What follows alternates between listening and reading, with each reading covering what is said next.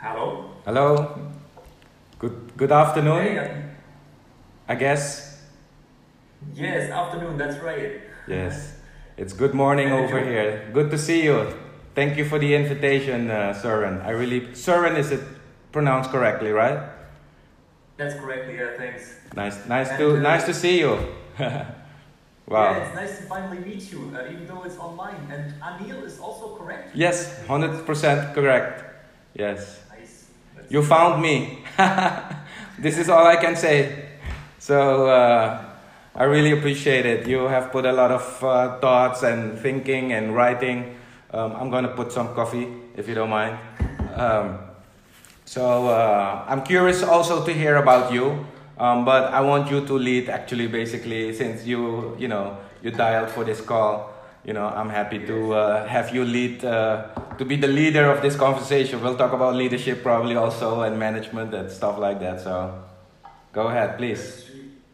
Yeah, thank you very much, and thank you for participating in this research project. It's, uh, it's really uh, nice to have you here, and uh, yeah, you were um, the, the first person I contacted uh, because of the chief philosophy officer, and um, yeah, so I will I will take the lead in this conversation. That's that's no problem, and um, yeah, and um, of course uh, maybe after we um, um, yeah we can we can just uh, uh, talk a little bit uh, if you if you're interested in what we're doing, for example, here in Berlin, or um, yeah, I don't, I think we have a lot to talk about basically. Yes, yes. I have the time. You've got the watch. I mean, I got a watch today also. We say this. I mean, I'm in Curacao, which is in the Caribbean. And this is a joke. I always make this joke, so I will share it with you also. So when people are busy, we always say, or when we start late, I always say to the people like, "Don't worry, you've got the watch. We've got the time." So feel free to ask me also anything you would like to know. You know, I'm uh, because uh,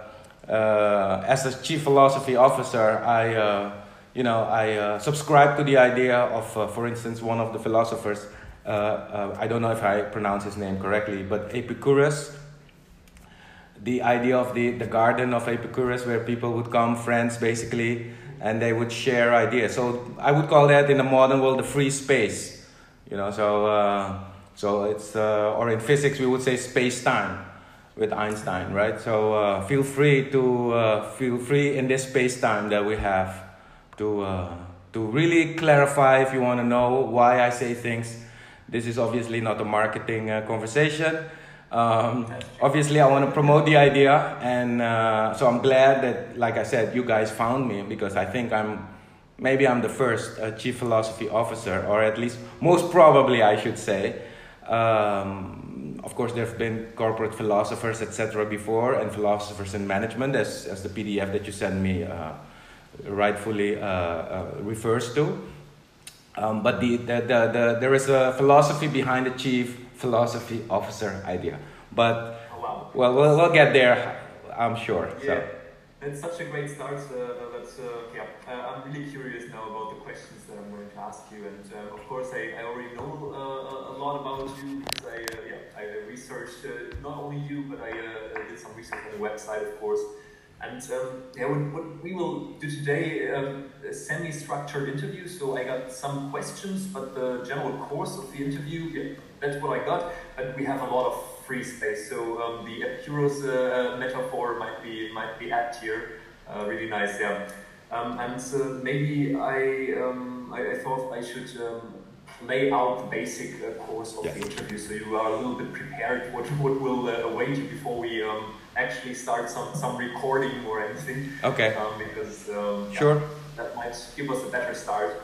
So um, the first, uh, uh, it's basically four parts, and, and the first part is, is a short part where I would I will ask you a little bit about your background, um, because uh, since it is a, a quite rare combination, um, philosophy and business, um, for me uh, it's really relevant um, how you got there how you got into the combination of it. And I know that you got the physics background, and you also uh, quoted Einstein already. So nice um, that we already got this going. Yeah, and um, so that's the first part. And the second will be more of the idea of the chief philosophy officer, or as you put it, the philosophy behind the chief philosophy officer.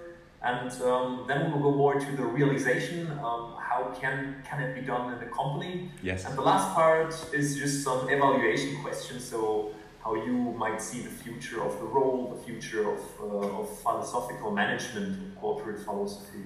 Yeah. Yes. Okay. So, cool. Yeah, that's yes. fine for you. Yes, okay, yes. nice. Um, then I would start the recording. I will start two uh, recordings because um, like this because um, I do not trust one. I need to have two.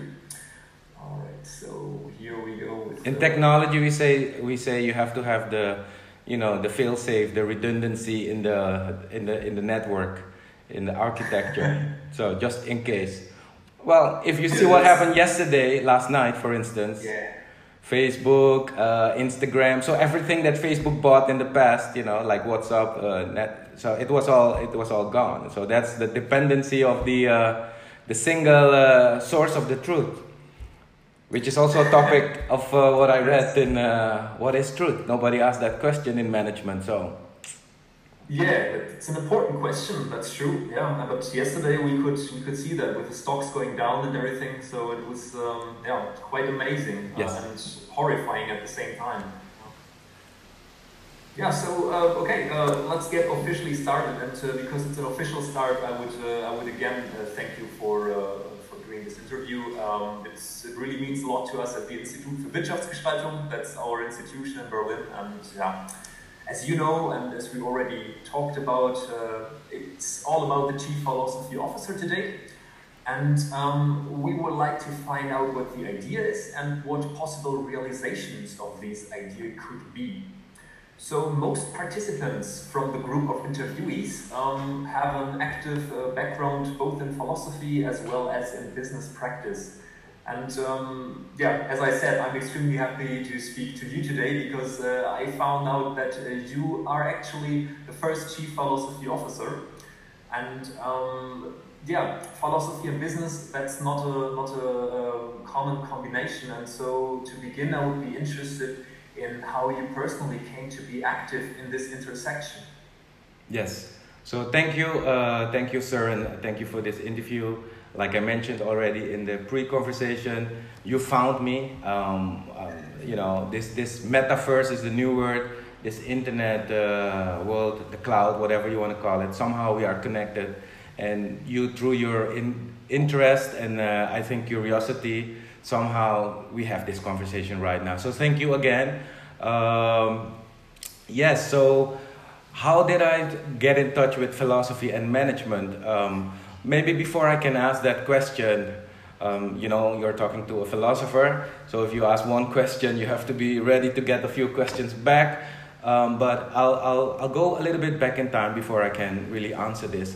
When was the first time that I got in touch maybe with philosophy, separate, and maybe also when I got in first time in touch with management, and how then I started to see the overlap uh, so to speak, in my mind, because it's a construct. It's a construct actually. When you when you realize, you know, if you want to put stuff in practice, the theory, for instance, it's like the uh, framework, an idea. But if you want to put it into practice, you have to have a construct. You build something, like a house, for instance, or a building, etc. Um, so. Um, so going back in time, I grew up in Suriname, which is uh, it's in South America.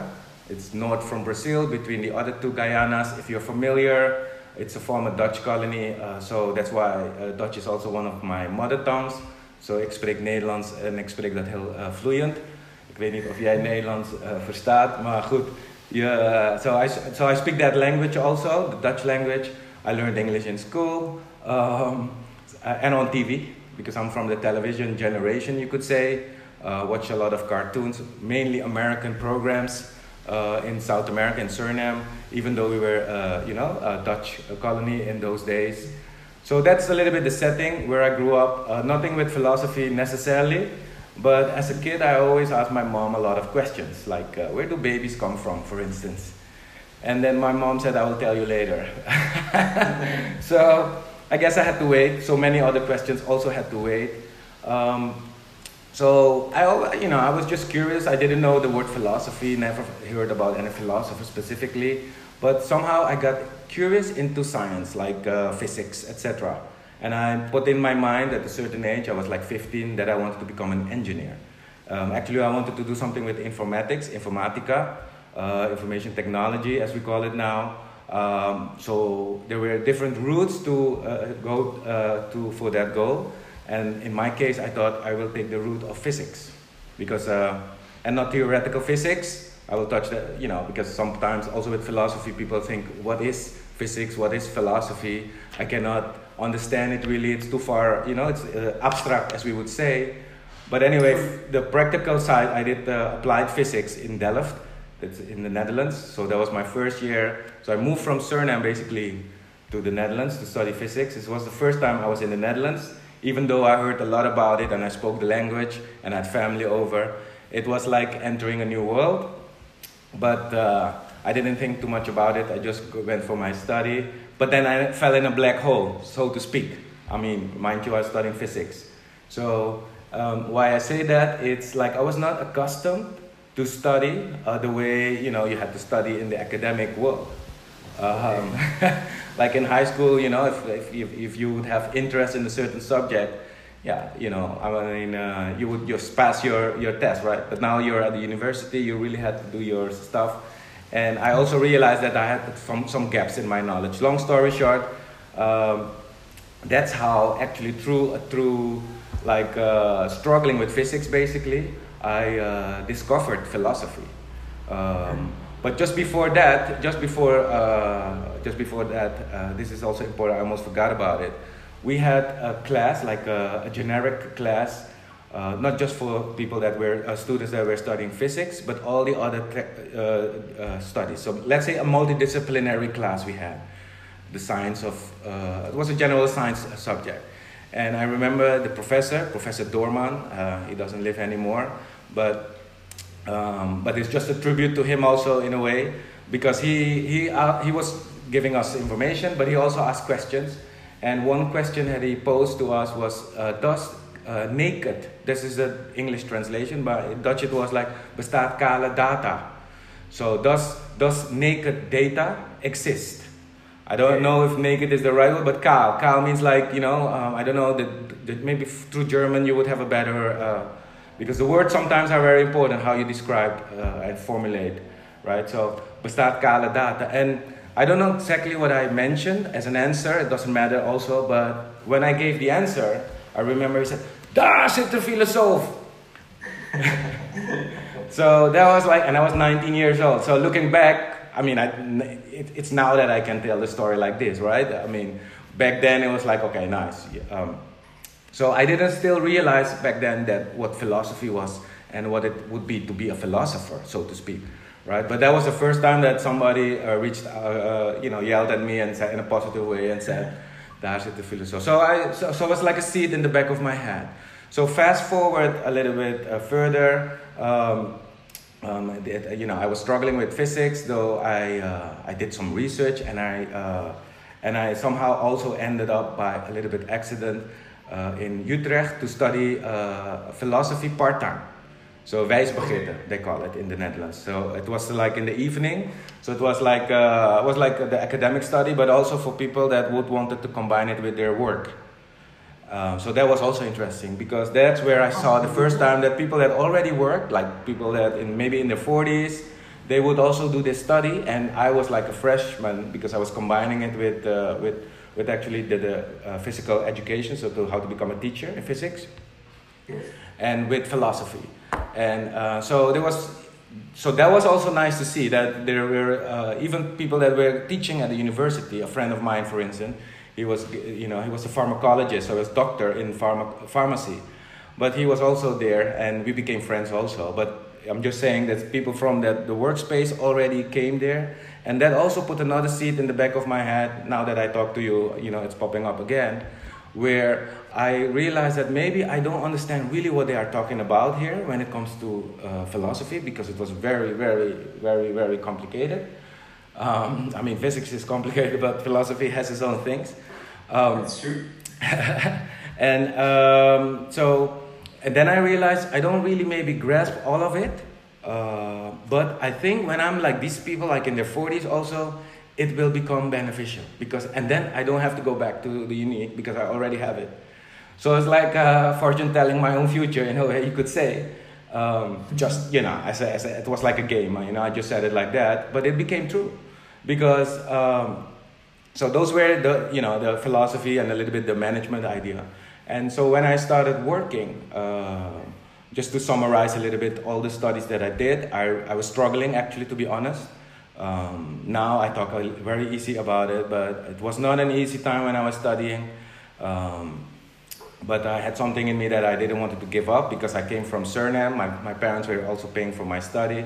So I didn't want to disappoint them neither, but myself neither. So I wanted to become the engineer. And somehow I found out that at the university in Twente, they had like a program. So somehow, somehow there's always a solution. This is also in the back of, you know, the moral of the story. That even if you are struggling, there is like a, this is like the postmodernic uh, story still where the hero somehow survives, you know. Uh, Um, but yeah, in a way, it was like that, and I, I, I arrived at this university, and they, they liked the fact that I, you know, wanted to combine it, and so that's why I became, where I became like a wijsgerig engineer.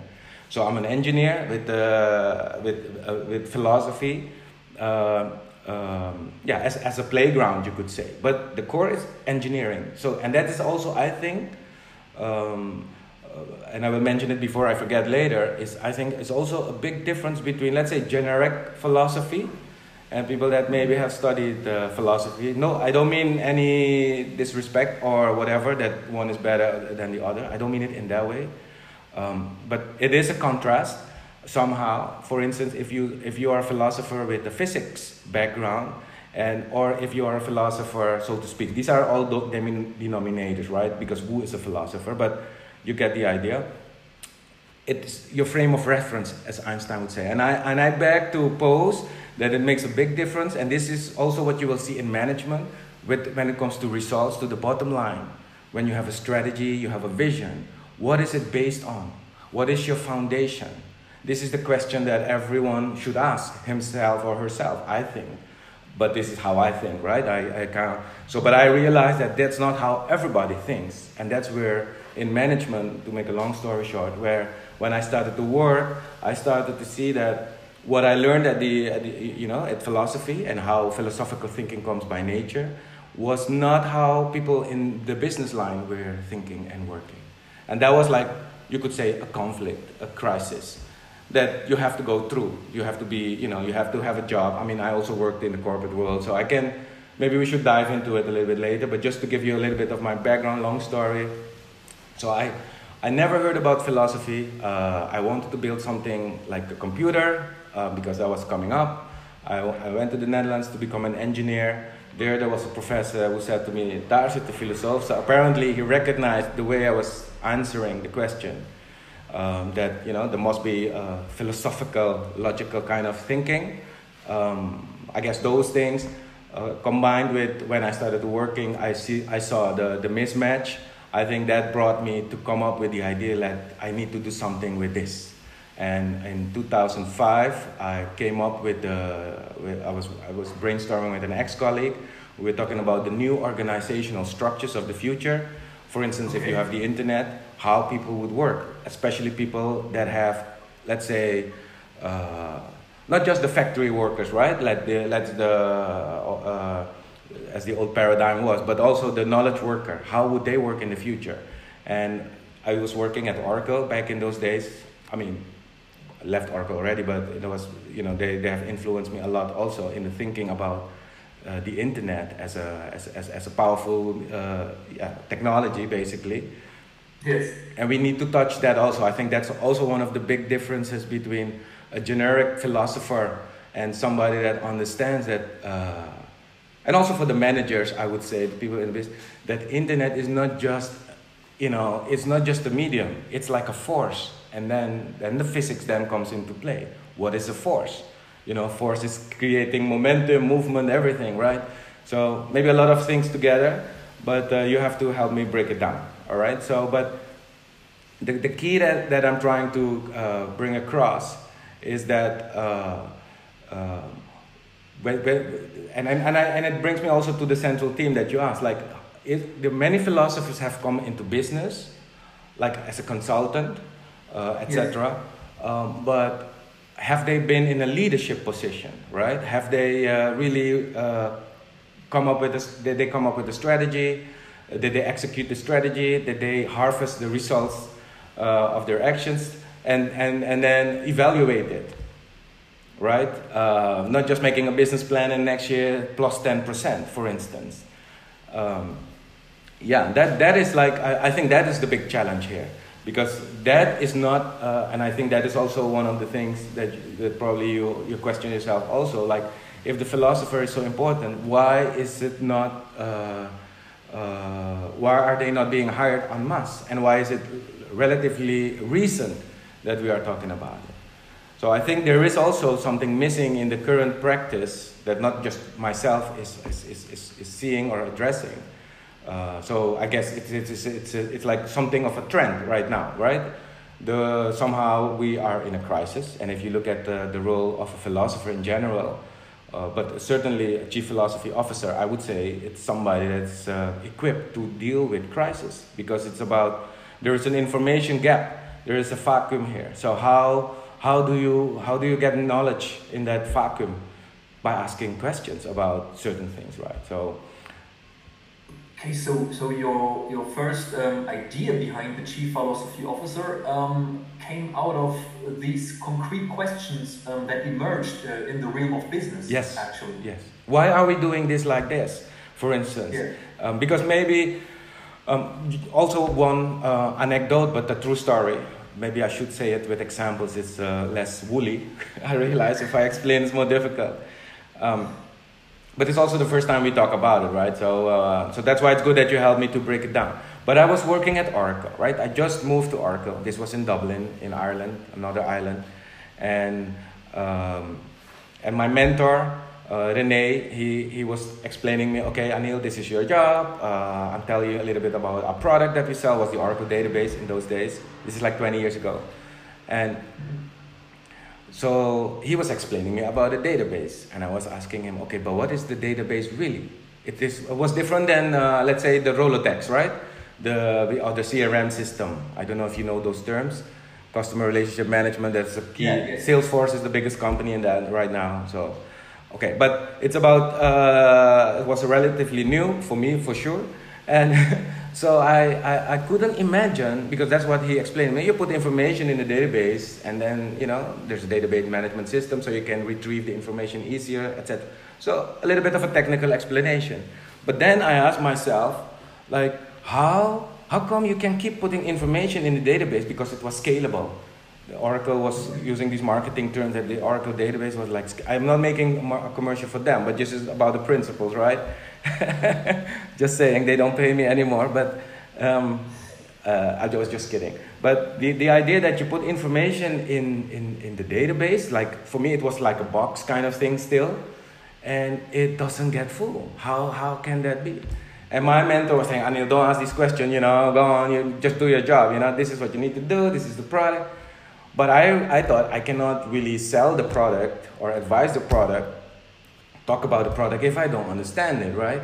So, uh, and then suddenly I, something came in my head, and this some, somehow how it works for a philosopher, or maybe for a scientist, or for, I don't know, anyone creative, uh, maybe, is that some, suddenly an idea popped in my head that made me understand, for myself at least, uh, an, uh, I use an analogy to understand what the database was. And my analogy was uh, analogy from physics the, the idea of the Big Bang and the expanding universe. So I was thinking, okay, so the database is actually like the expanding universe. Because, you know, you can put stuff in it, it doesn't get full, it just keeps expanding. So probably something with physics. So that's how for me it connected in my head. And then I was able to start working on the product, on the market, etc.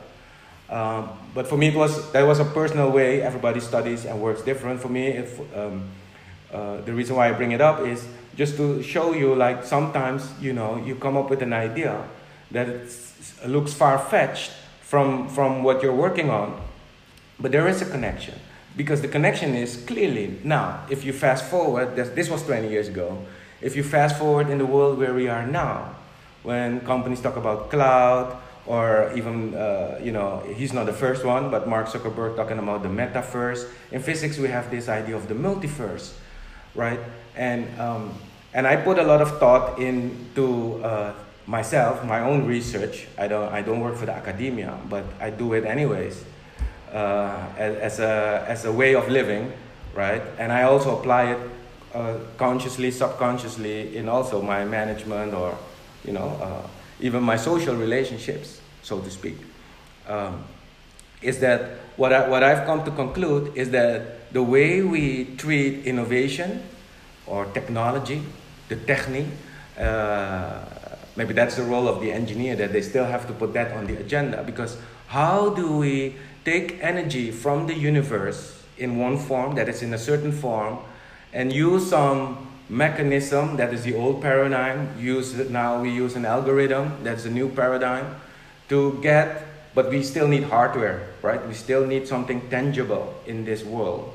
This is the role of the of the engineer maybe, where uh, and the infrastructure of the internet. So the internet has m- multiple layers one is the physical part, and one is the effect of the physical part, which is basically, you could compare it again. It's a little bit of analogies. You have to cut me there if you feel like this is not how science works, but this is how at least I see it. And if, if, you, if you connect all those dots, then you see that this uh, that we have created together uh, a construct, a technological construct that has changed the game. And there are forces at play that, with the old scientific and management models, like the classical uh, way of running an enterprise, they are not necessarily valid. And it doesn't have to do only with the millennials. So, generation call, it's the technology itself. It's like a force, it's like a magnetic force that is aligning or, uh, or, or influencing the outcome of, of the course of where we're heading as a society, also as an individual. And I think that is the core of what I saw slowly but surely. And if you and I, the data that I have are the data in the marketplace. If you look at the companies that have grown, outgrown the market, it is because of technology, and more specifically because of the internet-based technologies and the spin-offs of that. Of course, there's so many companies that went bust in that game. That is the Silicon, I call that the Silicon Valley game the, in the ecosystem you have these unicorns and the rest have to the rest of them are ingredients you know to feed and to realize this unicorn so to speak okay so um, basically your your way of, of, um, of yeah, um, of laying down this chief philosophy officer is um, is a matter of translation, right? Yes, so it's a transcoding, you, exactly. You translate um, um, old old systems or old approaches yes. into different analogies and metaphors, and from this um, from this translation, you get a new understanding of what is going on, and this also can affect business positively. Is it? Uh, is it? Yeah, yes. That is a method. Yes, it's one tool. It's one tool that you can use to come to, uh, to create a vision, a strategy in case you need to do something new. You want to start a business, a startup, or a new department, or the markets are changing. Yes. Nice. Yeah. Thank you so much for this uh, this first impression of the of the chief philosophy officer. I hope it's coming across somehow in a you know that it makes sense for you. I hope so. Yeah, I really hope. We're already deep into into the matter, I guess, and um, we are already deep into the idea of what, what it means to apply something um, like philosophy or to to um, to be a philosopher within business context. Yes. And so yes. Um, with practical examples, because it's not from a book. Because I studied some of the, I mean, I have some of the books. I just brought one of them. Um, it's in Dutch, but it's originally from a French philosopher, Jean-Francois Lyotard about um, just I'm, I do not want to name drop necessarily, but it's just it's just the reason why I bring it up is that not everybody talks about technology, and he talks about cyber cyber uh, technology, cyber. Uh, so he, the cyber world, cyber is an old world actually, but cyber is actually when I pronounce the word in my head, I see something like a, a sphere. Mm-hmm. So it's not something flat it's like a sphere. I don't know if you can follow me. So it's like Yeah. uh, the, the object. So you have a form. So when you speak a word, also there is a form in sound, right? It's not visual, but it's. A, uh, I thought about this also because language plays a big game. If we want to talk about the subject, this guy also talks about the, the game of language. So we have to synchronize our our vocabulary, so to speak, before we can because we started to dive deep. There's many confusion maybe potentially around you know now in this sphere, right? Because we, we dropped a lot of concepts um, uh, and it's not necessarily clear for, for everyone. Maybe for myself, uh, but the, condition postmodern. So that's what he wrote, and basically what it was about is what will we know in the future in when societies are. Um, it is in Dutch, so, and it was in French, so now I have to come up with an English word. Um, in a society like we are now, I would say, which is like heavily informatized, uh, informatized is not the word, um, digital, basically.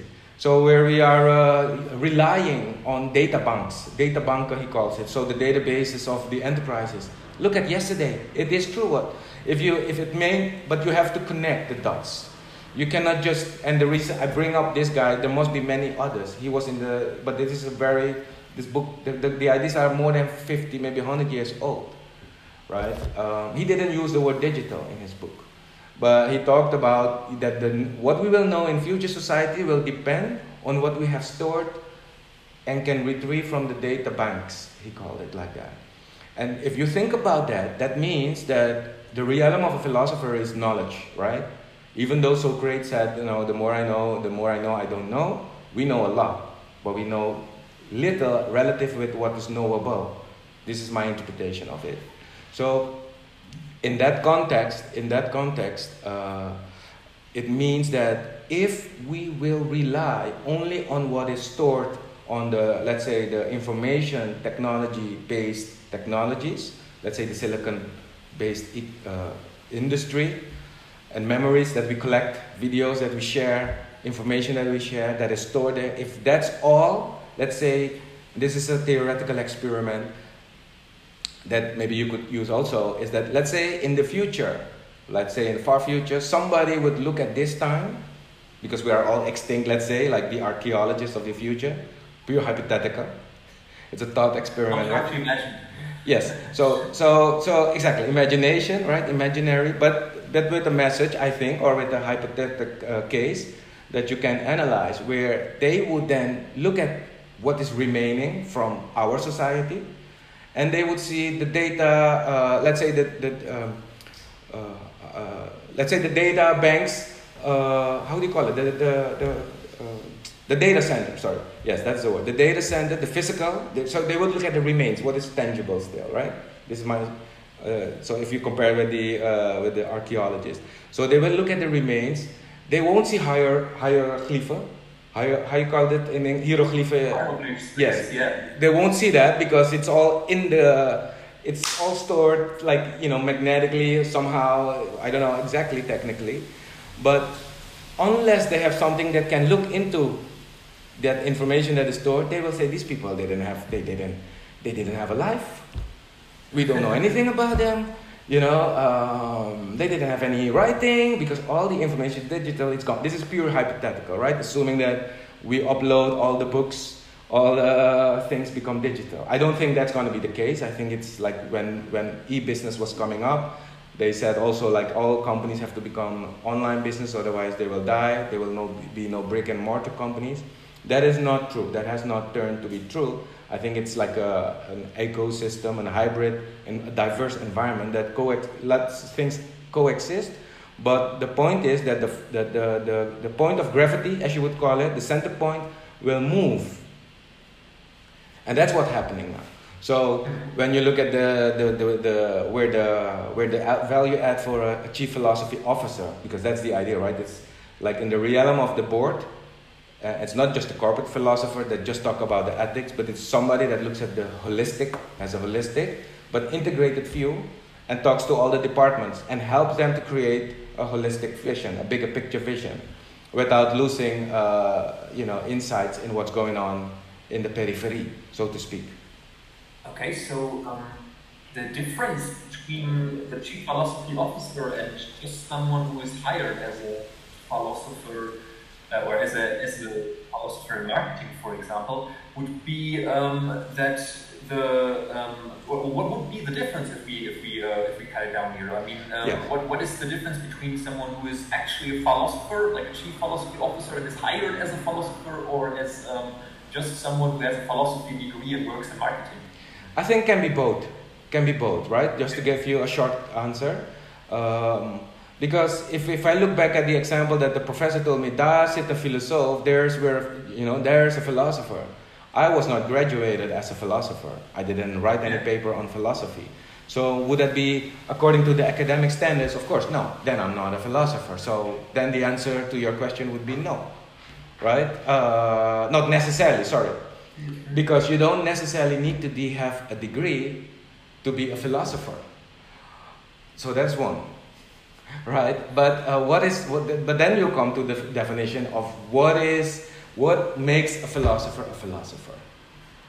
I don't know. There is no consensus about that. Because, like I already mentioned, if you would ask me, I would say that unless you also allow and, and, and integrate the idea of technology as a force somehow that changes the human nature, even, we cannot have the conversation, really. Because if you would just want to talk about, let's say, um, we stopped, uh, we, we talk about philosophy until 1900, where there was no concept of interconnected uh, computers. I mean, we're having this conversation through the web, right? So it is, this is the example. The this is the proof already of vision of the past. That, um, and, and, and I use it also as an argument currently because I don't have the academia to support me in that sense. So I have to come with practical examples, data points. This is a data point for me, where I see that if you use technology, you can cross a bridge, right? So, so you build a bridge, sorry, to cross the river, sorry. So you, so, and this is where we are. We are crossing uh, rivers all the time, somehow. All, and especially in business, we are crossing rivers all the time. We're crossing multiple rivers at the same time sometimes. Uh, and so what do you use for that? And if you if you don't if you don't recognize the value of technology, I would say you do not understand society as it is currently. Because what it is to be a human, and this is what I also wrote, and I also spoke already about it on you know on several occasions here.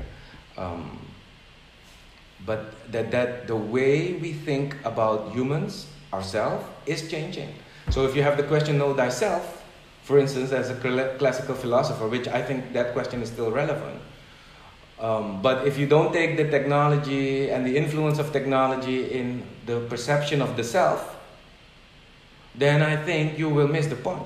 I think, you know, I will. I'm, I'm, I'm challenging that. So that's why I think technology plays a crucial role, and that's why um, it is great to know the great philosophers from the past.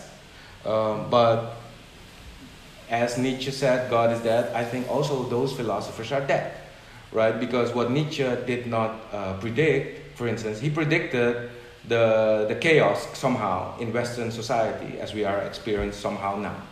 Because people don't have, uh, because this is the belief system. Originally, people had like a theological belief system. Then people got like a scientific belief system, which was more mechanical, you know, like Newtonian etc. And then we got, uh, now we are more in another kind of belief system. Some people call it the Anthropocene. But that is all the naming. I don't care so much about that. What I'm more interested in is the, the idea behind, you know, the, what, what I was mentioning. So when you use philosophy, chief philosophy officer in a company has to somehow make decisions, take decisions based on insufficient information about the future state. Now I'm talking more like a physicist, right? But this is what's going on. And so when you have to, uh, when you have to, when you are part of the board in a leadership role, so this is this is also I have another contrasting view. The idea should not necessarily be that a philosopher is being hired and being anchored in the enterprise. I think a philosopher disrupts the enterprise. So it comes from the outside in and okay. disrupts at least the mindsets because that's the value add. It just you don't want somebody that is gonna be writing what you want them to say. If you Okay, know what I mean, right? So you have to have that This is- clear This is an vision. interesting question for the uh, for the realization uh, where we uh, come to later, and I have this actually on my sheet mm, because um, you because you are a practicing chief philosophy officer, but you are not in a C role class like in a traditional C role of, uh, of a big company. Uh, No, of- not at the moment. Maybe this interview will help uh, eventually. But to comment on that, I created my role myself and I set up Yes. my own company in the past. So 11 years ago, Just to give you an idea and to briefly touch a little bit uh, uh, also, I was speaking Dutch, on what I mentioned before that I spoke to a colleague of mine in the past and we were thinking about how, let's say, the knowledge worker of the future would do their work in the future based on the idea that they would have internet also on their mobile phones. Uh, this was before the smartphone. Um, so, and how would they work? Uh, and I, I, will, I will touch the marketeer's role, by the way, because the marketeer and chief philosophy officer are also very interested, uh, uh, uh, an interesting combination, I, I think. Um, but it was more about the organizational structure of the future. So whether it's a big enterprise or a small enterprise doesn't really matter. But what we kind of brainstorm already is that we thought in the future people will work apart together. This was what I brought to the table. Um, and that was based on analogy again on the living apart together, right? Where people are living apart together, right? Everybody's familiar with that concept. What was then the working apart together concept? Mind you, this was in 2005 time frame. Um, that was that if you are a knowledge worker, you know what you do. You know your subject, right? So you're not interested in the, let's say, what you have in bureaucracy, red tape, etc., of the big enterprise. You don't. Sometimes your manager is less competent. Let's put it this way: they are just there, right? Uh, because of whatever reason, uh, because of time, maybe they were there before. Whatever doesn't matter. Um, but you feel like they are not competent, or you don't have a connection to to get across the idea that you want to bring into the marketplace together. So you have to, and in, this, in those fixed structures, you have no escape. So um, you have the idea of the intrapreneur and the extrapreneur, right? The entrepreneur, basically. But in the, if you are entrepreneur, you need to have the environment that allows the entrepreneurship. But if it's not like that, so, because some enterprises they have fixed procedures because everybody has to comply, right? Otherwise, they this is how they grew. So this is their philosophy how of to operate. So what we saw, and this is happening right now, uh, in companies, outside companies, is that people are working apart together because of the technology. So they are, they, we are also working apart together right now in this interview, right?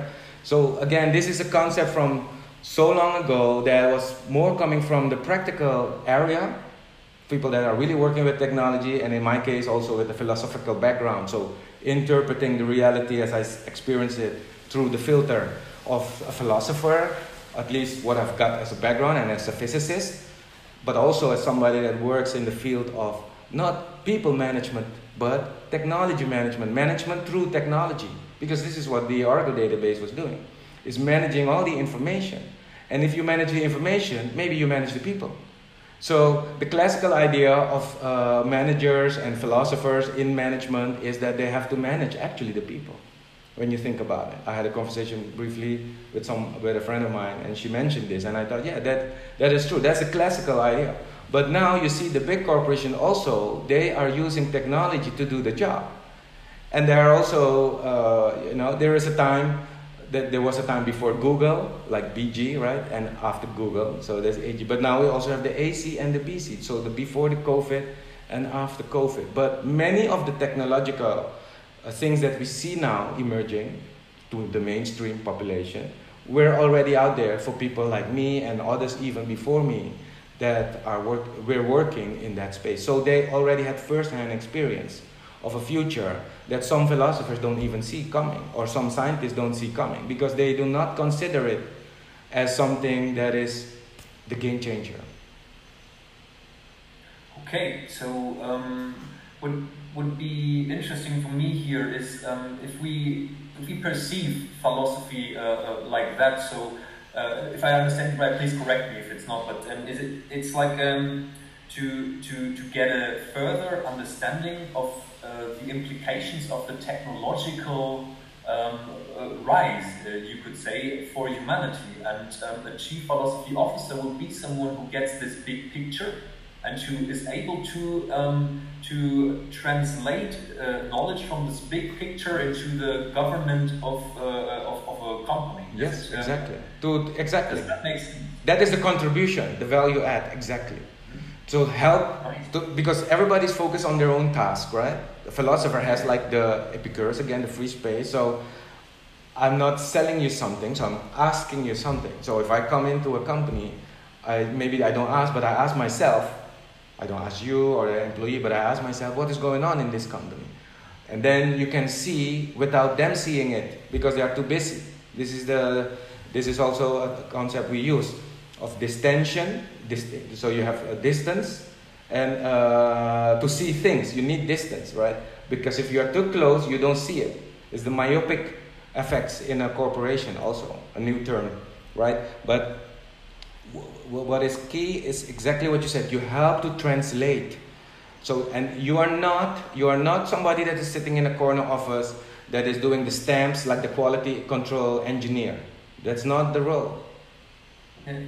It's not. It is so. It's not. So not every company will be able to work with a chief philosophy officer, because what is the strategy? What is the goal? Overall goal of the company? It has, and a philosopher has to be a person that can think independent. So cannot be uh, corrupted, so to speak, as Socrates. If you go back to Socrates, right? You have to tell the truth. What is the truth? I don't want to subscribe to your truth, so I rather drink the, you know, the, the, the, the poison. I mean, this is a short version. It, I'm sure it didn't went like that. But it was about, uh, and if you are in a company, you have conflict and and and, and to, to, to, to mention again what you said like you're not hired by a company but what i did i started my own company based on what i mentioned. So the working apart together truck philosophy as an organizational philosophy. So again for me when i when i started just to give you a practical example so it's not just theoretical from my own realm that i can also translate and you know i'm sure we can find a way to translate that as a general, you know, what are the general outcomes or learnings. 11 years ago, I was in the Netherlands. I was thinking, now I'm going to write my book. And I'm going to call it Notes of the Chief Philosophy Officer. Right? so, I had done my share of corporate work already. I used to work at Gartner. If you Google them, they are a big company, they are a gorilla in the industry. So, I have to name drop a little bit, otherwise, people think, what am I talking about? But it's not about them. It's not about them. It's about the reason why I mentioned them and also Forrester is because I was as a as a person as I am, as a philosopher kind of a curious let's say as a curious person, you know because everyone that is curious I think and asks questions is somehow you know getting things information that they didn't have before. And uh, whatever they like the information or not but you know they, they get to know more stuff somehow. And I was, I was allowed to look in the libraries of these companies, so to speak. And I saw that these amazing engineers or, or whatever, smart people with PhDs, etc., like yourself, you know, uh, or the community you are in, but they were working in the enterprise and they were making much more money because money is a king, it's a thing in, in, in companies, right? If you compare it with the academia, what is the what is? But in the academia, what you value is is like it's like if you create a theory that works, right? Things like that. I also have that kind of thing. So for me, money is not the, that's what I said, the corrupt thing. You cannot be bribed to say or write a report as such because the, that is intellectual fraud. Also, so, so you have to keep that in mind. You are not the chief marketing officer. Sometimes the marketeer can tell a story to sell it. And they will use philosophy, so basically understanding of human psychology and existentialism if they are really smart, they can translate that, which they did somehow already, to abstract the knowledge, the thinkers, and then translate that, embed it in the technology to manipulate other people. That is the ethical question where you can go. But for me, that is um, not necessarily the space that I want to go. For me, I still want to have, and that is a little bit personal, where I have the curiosity of a child, not the childish, person, but uh, where I'm not trying to fill uh, my head with all the stuff that I've learned and heard already before. It is about discovery itself. What do I discover? And and this is also how you can manage an enterprise because when I, 11 years ago when I wanted to write a book, I discovered by myself that I uh, I didn't have the content really to write the book. I had a theoretical framework. Basically, the question that you would ask me, what you know, what are the criteria of a chief philosophy officer? What do they need to have? You know, I was also thinking about that, and I wanted to write about that. But then I thought something is missing, and that is where the physicist in me comes and says, I need to have proof for my hypothesis, hypothesis, for my for my thesis, right? For uh, for my uh, otherwise it's just a theory. Um, and then maybe it's a fad. So I want to know for sure, somehow. I want to know the truth, somehow. Whatever truth it is, I want to know it, right? This is a curiosity. So, and then a cousin of mine called me and he said, Hey, Anil, uh, so this was out of the blue. I was, this was in the Netherlands. Now I'm in, in Curacao, right? Which is also the Netherlands, but it's in the Caribbean, far away from where I was back then. So, just to give you the setting, so I want to write my book. Uh, my cousin calls me uh, and he says he knows this company that uh, he was working for a, a startup, a Silicon Valley uh, company. They were doing something with video compression. Uh, doesn't really matter the technology of it, but it was interesting enough for me to listen. But, but what, what triggered me is that he said, um, I know this company in the Netherlands. They are more like a system integrated technological company that we work with because he was working for this American vendor. And then and he said, and that was it, they are looking for somebody that can set up a company for them in, uh, in the Americas region, in the Caribbean region. So I said to my cousin, give the guy a shout, call him, let's make an appointment. So let's get the ball rolling. So this is what you need to do business in management also. Management is more theoretical, business is practical. So you have to, what Nike says, right? Just do it. So I said to my cousin, just call the guy. And that's where we started conversation. Long story short, um, uh, I started working with this company because they had the technical skills uh, and they wanted to work with me because I had other skills, you know, maybe intrinsic skills, like you said, the chief philosophy officer. I'm curious about things. And I also mentioned to them that I'm a chief philosophy officer, etc. So that's how we got to partner somehow. And I moved to Curacao. So this is 10,000 miles, kilometers from the Netherlands. Um, and I did some market research because this is what you do, right? Before you step into a market as an enterprise or as a startup, you do some research, right? So you do some what we call market research. So I came from the Netherlands to an event here. I spoke to people, uh, C-level people also about the tele- uh, about the telecom industry here. So that's uh, because we saw certain uh, trends. Um, back then it was about digital television, so IPTV. Now what we have like with Netflix or streams. That was not the case, it was not mainstream. So that was the business that I was stepping into. So the, the matter, the subject matter was relatively new for me, but it was technology related that somehow, as an engineer, I had affinity with. That's one thing. And the other thing was that I had a vision, uh, like I said, about the working apart together tribe. So I could see myself not being in one building as the other people, but being local, think global, act local. So I said, I'll come to Curacao and I won't go to Miami. For instance, I, I bring that up because most people said if you want to operate in this region, there are requirements also. You need to look at connectivity and my and from from internet connectivity, but also flights. You need to be able to fly in the region, and Miami has better you know flights connectivity. And but I said no. I want to test. This is again the, the proof thing. I want to test the idea of the working apart together tribe philosophy, the organizational model that if you have the internet, because that was based on the assumption that you have internet connectivity. And my assumption, and this is what I learned at Oracle back then about the internet, is that as long as you have access to the internet, you can have any data, anytime, anywhere, right? So, so this was embedded in my business philosophy. I mean, I didn't write it explicitly, maybe, but I just mentioned it because these were key ingredients that I put in my plan somehow, even though I didn't, again, wrote down everything. But I had it in the back of my head that why I thought it would work and it could work because I have to craft the vision. So I became a managing director in the operation. But this is in the, so, but to answer your question, the chief philosophy officer in a leadership role. If you don't get the role, you create the role. This is an innovation. If you don't have it, you create it. Right? So you don't wait for somebody to promote you to the chief philosophy officer. If you know what I mean? In this case, somebody has to be pioneering this territory, this uncharted territory. So this is the realm of innovation. What I was doing was also innovation. Internet was also innovation. It is still innovative if you look at it from you know a different angle. And the reason why I bring this up, so I came over, I set up virtual office. So what how we live now. So I, I was like, you know, I, mean, I don't want to bring it to myself. Uh, I'm bringing just as a case.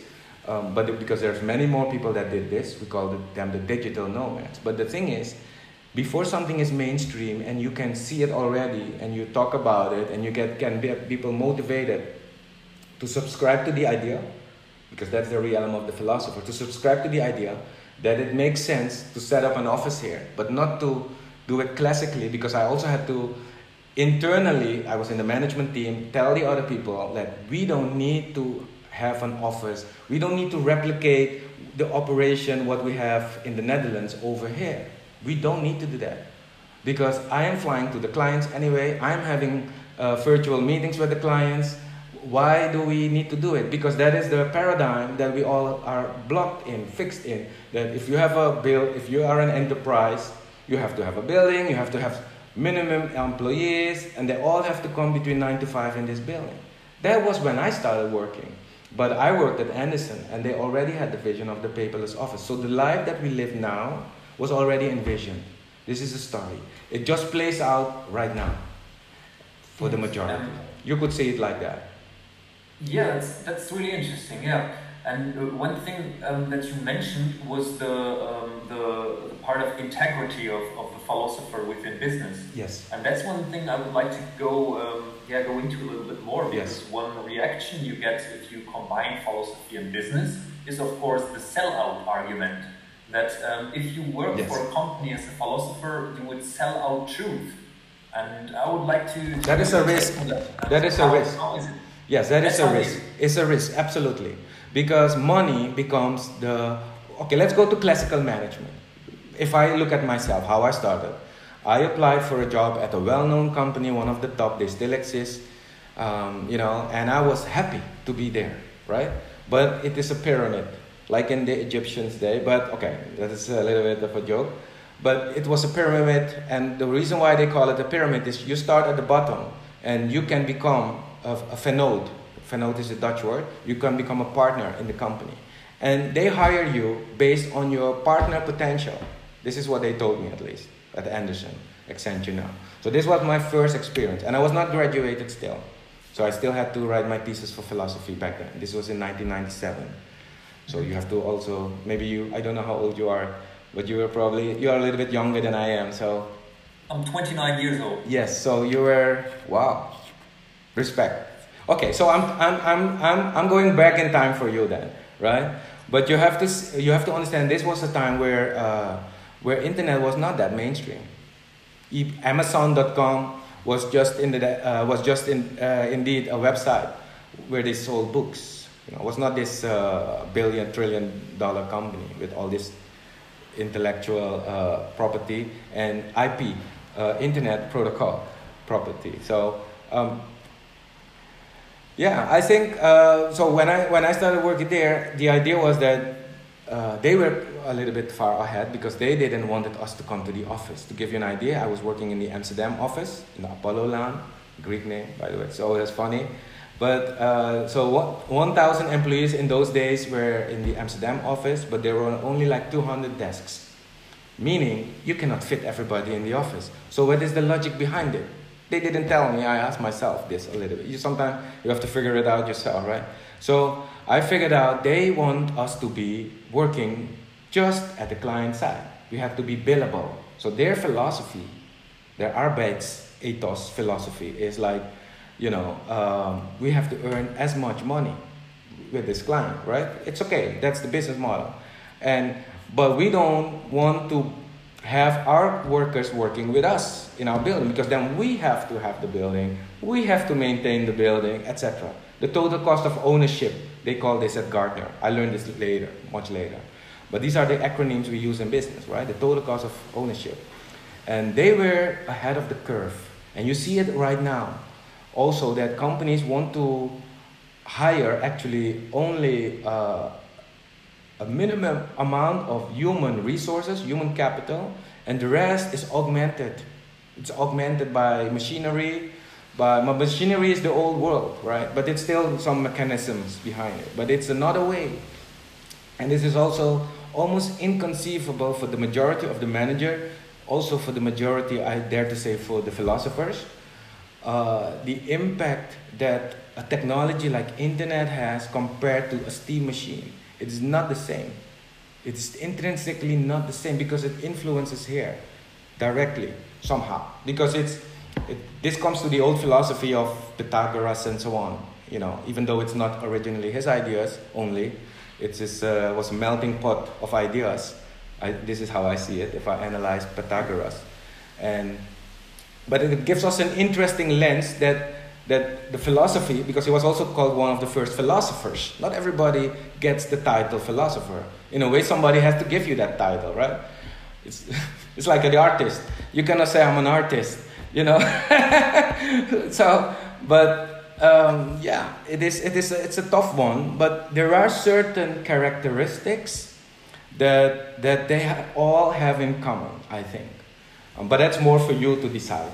In my case the way I saw it is that um, the I look at the differentiator, also in business, marketing, the value add, right? What is the unique value proposition? What is the value add of a person or of an idea in a company? In a company, we look at that. In the sciences, maybe not necessarily. We don't look at the application necessarily. We look at fundamental science, like, right? uh, with superconductivity, for instance. When we discovered that, it was like amazing. Now we have many applications. But pure science is not necessarily focused on that. And that also, I think, is beautiful, and we need to preserve that. So I'm not saying that the chief philosophy officer is the highest of all philosophers. I'm not saying it's a philosopher king, because we already had philosophers ruling. So it's not that the idea is new that a philosopher has to you know, find its way into a corporation. I don't think a philosopher should do that because the realm of the enterprise is that you might get corrupted. This is what's happening with the bankers. I'm not saying that all bankers are corrupt, and what I mean with corrupt is mean what they call um, uh, perverse, uh, perverse prickles. I don't know um, uh, the wrong stimulus. This is the old classical management. So where you get a carrot stick, you know, carrot and the stick, that kind of principle you are laughing about, but this is what they use. This is what management is being used for. Uh, you know, Taylorism, all those things. If you look it up, it was about efficiency. Don't waste any time, right? Um, yeah, you can do that better with computers. So what is the value add again? So, so the, the business realm is one part of the complete realm, right? If you look at it from that perspective. So again, certain things I might say in a certain context, which is in a business context, that you have to be careful to make uh, to draw that also in the generic uh, uh, uh, society, so to speak, because there are certain questions that you can ask about business itself. You know, like which businesses are ethical. If you know the phrase "Don't be evil," this is, was the slogan of Google. Don't be evil. They came up with the slogan themselves, right? When we, this is, so when you think about that, why do they have to say something like that? Yeah, um, and don't. So, so the question would be: um, Is it possible to be a chief philosopher and not being corrupted? Because you approach the the, the role um, over the value add. Yeah. And it's not the value add for the chief philosophy officer uh, you're talking about, but the value add of the corporation, right? So exactly, yeah, yeah, very good, good, that you, because I didn't give a full answer. Thank you for uh, bringing it up and asking for clarification there. Yes, so yeah, it doesn't answer if the chief. Okay, nobody, uh, uh nobody is immune for uh, perverse, uh, perverse prickles. I don't know what the pervert doesn't sound good in English. Um, um, for corruption, right? yeah, but corruption is also too heavy, maybe, because it's very subtle. It's very subtle Because it's like the carrot and stick. If you get a bonus, let's say, because we were incentivized with bonuses at Oracle. So if you sell this quarter, this, if you reach your target, let's look at the language also. I, I, I talk about this, you know, the, the game of the language, right? We have to synchronize the language. So the language in the corporation was a target, a customer as a target. Can you imagine? Why? Because it comes from the military industry. So the MBA comes from the military industry. I don't have an opinion about it. I was raised in that way. I never went in the military, but I was working in this corporation. So we had a target. And the target says if you reach your, if you close business this quarter, you get a higher bonus than when you close it next quarter. So what do you get? This is like physics also. It's like putting a magnetic field out there, and everybody that is polarized in a certain way will behave in a certain way. It's kind of predictable. You know, I mean, we've done experiments with this, scientific. So it's not all in. So this is there is also a dynamics in business, right? Apart from the internet and all the other things that I mentioned. So these are the things that I also saw actually happening, right? Um, so if you talk about corruption, if you get a bonus and you do something, you sell something to a client, and you know that in a way the client will buy it from you, but they won't use it in reality. Hmm. Or let's say software, right? They you use them, you sell them the full suite but they just need package A. But you just tell them for your bonus, because you are in love with somebody and you want to build a house together, you think, hey, with that bonus. So you see how it goes. It's very difficult. So that's why I don't want to make judgments. Uh, it's very easy to make judgments um, when you don't have the full picture. So yeah. the, the, the tool, ultimate tool of any philosopher or anybody that is wants to add value, I think, in the space of new information or, uh, or, or resonating with existing information is asking questions.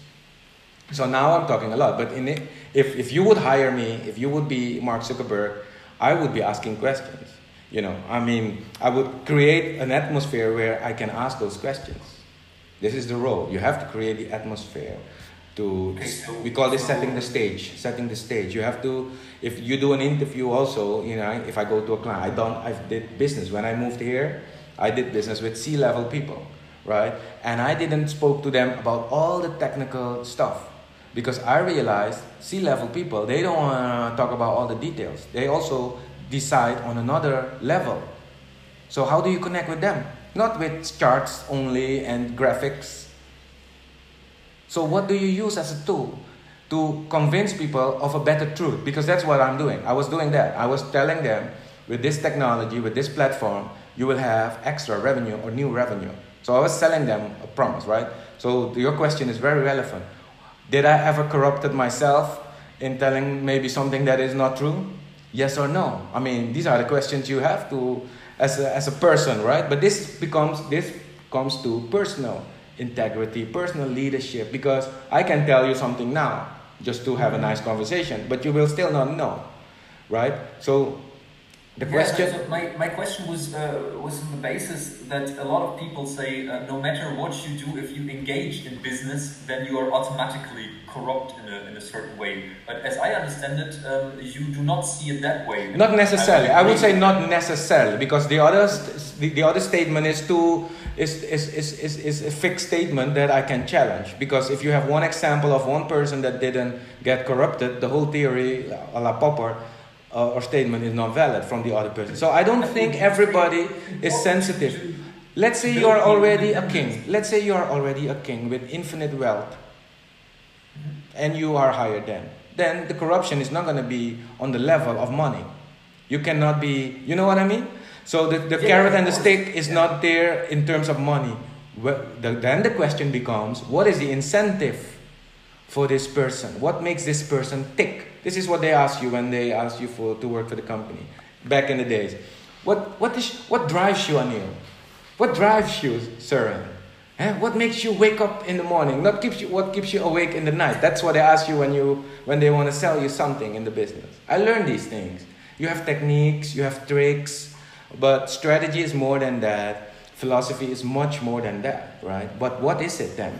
And and I get you. I get your point. And this this is the basis of philosophy, I agree, but also the basis of science.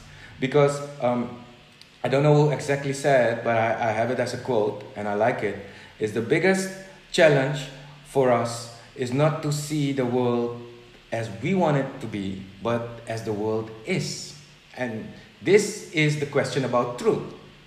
How do you see the world? And now we come to Einstein. I graduated a little bit on Einstein, where I studied the twin paradox.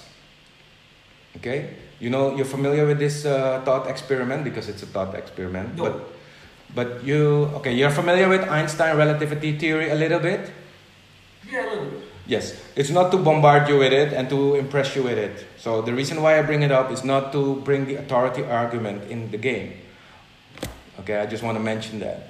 But what I want to bring here is that he did a thought experiment, and, and, and that was also the, the change in science, in a way, kind of revolution in science. Because if we discuss Einstein, we also have to start, talk a little bit about Newton. Because I have a watch here, it's a digital watch. But you know the yes.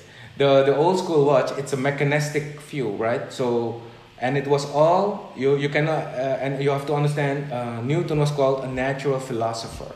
So philosophy and sciences were more you know intertwined now it's more like a separate subject which i don't agree necessarily with but okay that is uh, that's you know whether you like uh, your food spicy or not you know something like that but so, so, so the mechanistic view of the world was like based on the ideas that God is not the center of the world. That was the theological view. You know, and then you had these people that said, no, the, the earth is not even the center of the, eh? because that was the consequence of the fact that God is not the center of all. Uh, because this is what was being challenged, and you had to be careful when you said that, depending where you were, because you know this was the this was the tension in the society, in the Western society at least. So so this was the backdrop. And then somebody like einstein came. But newton was 1600 something right on top of my head. So and einstein died in 1920 something or 50 i don't know exactly 50 something, I guess. yeah okay so 1920 was more maybe when he came up with certain theories i don't know exactly it doesn't really matter we can all google it the point is that he came up with the idea that because of long story short the speed of light which is a constant. He called that a natural constant. C is a symbol.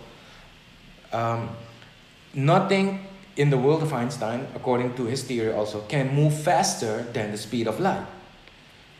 So, he came up with a thought experiment. There are two thought experiments, but the twin paradox basically means that uh, one, one, one of the twins stays on planet Earth and one other, this is maybe relevant for the spaceships from Elon Musk, you know, gets a ship from Elon Musk. We fast forward to 2021 with Einstein and travels with near, almost the speed of light because you cannot travel if you have a mass. This is what you have to know in physics. So I have to put all these. This is what I mean. You know, if you ask a philosopher with a physics background a question, he cannot just answer the question in the same way than somebody that is a philosopher with just, not, I won't say just, with let's say history as a background.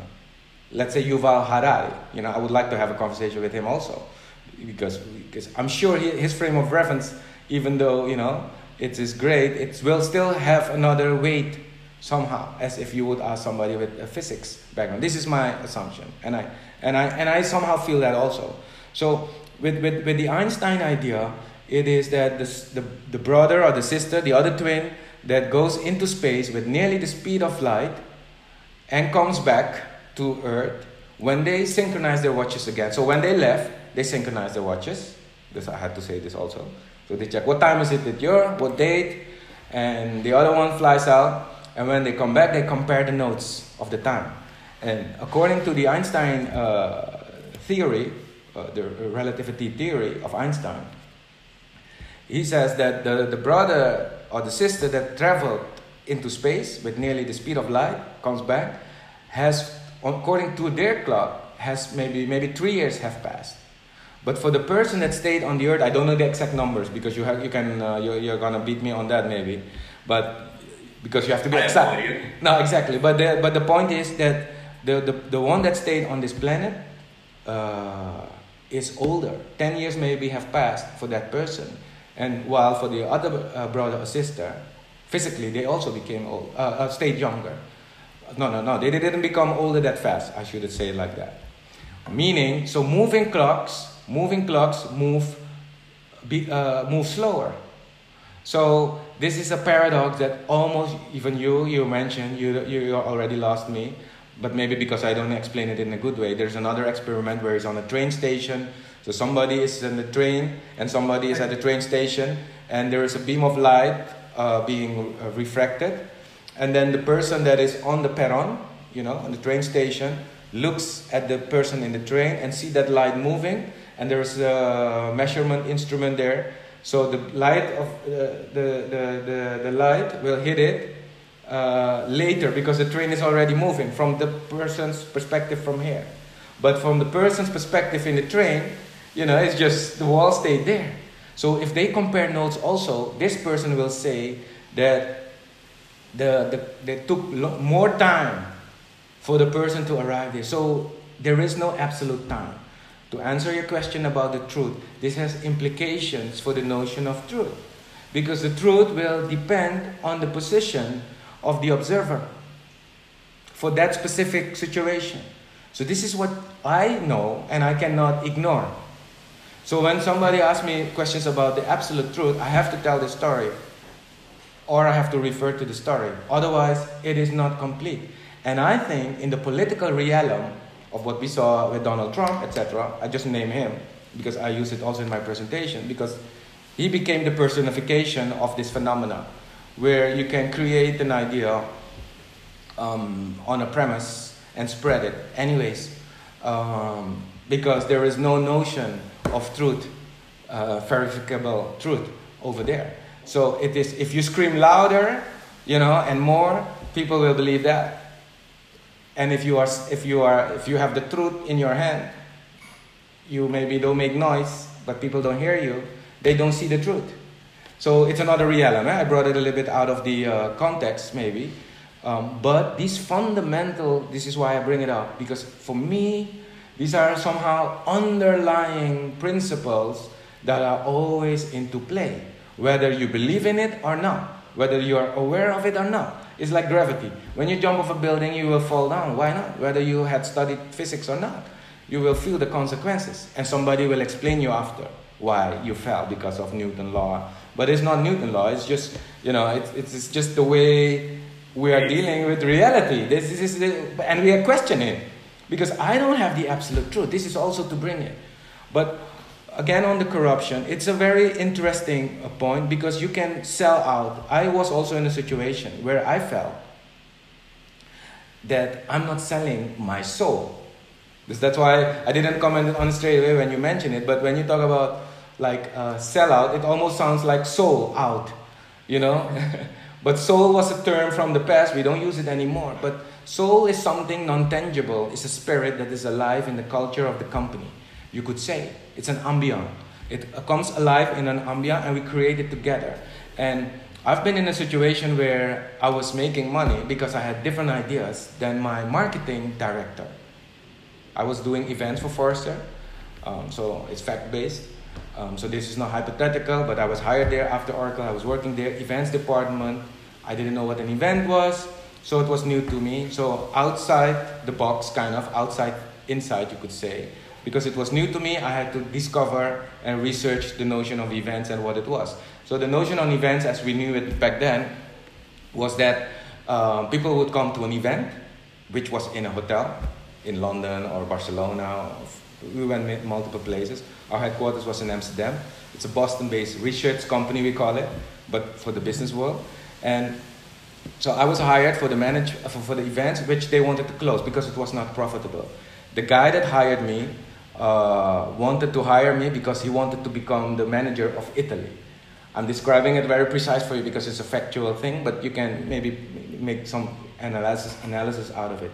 So there was like an upward mobility opportunity for him if he had found this, somebody to fill in his spot. This is what we call the leadership pipeline.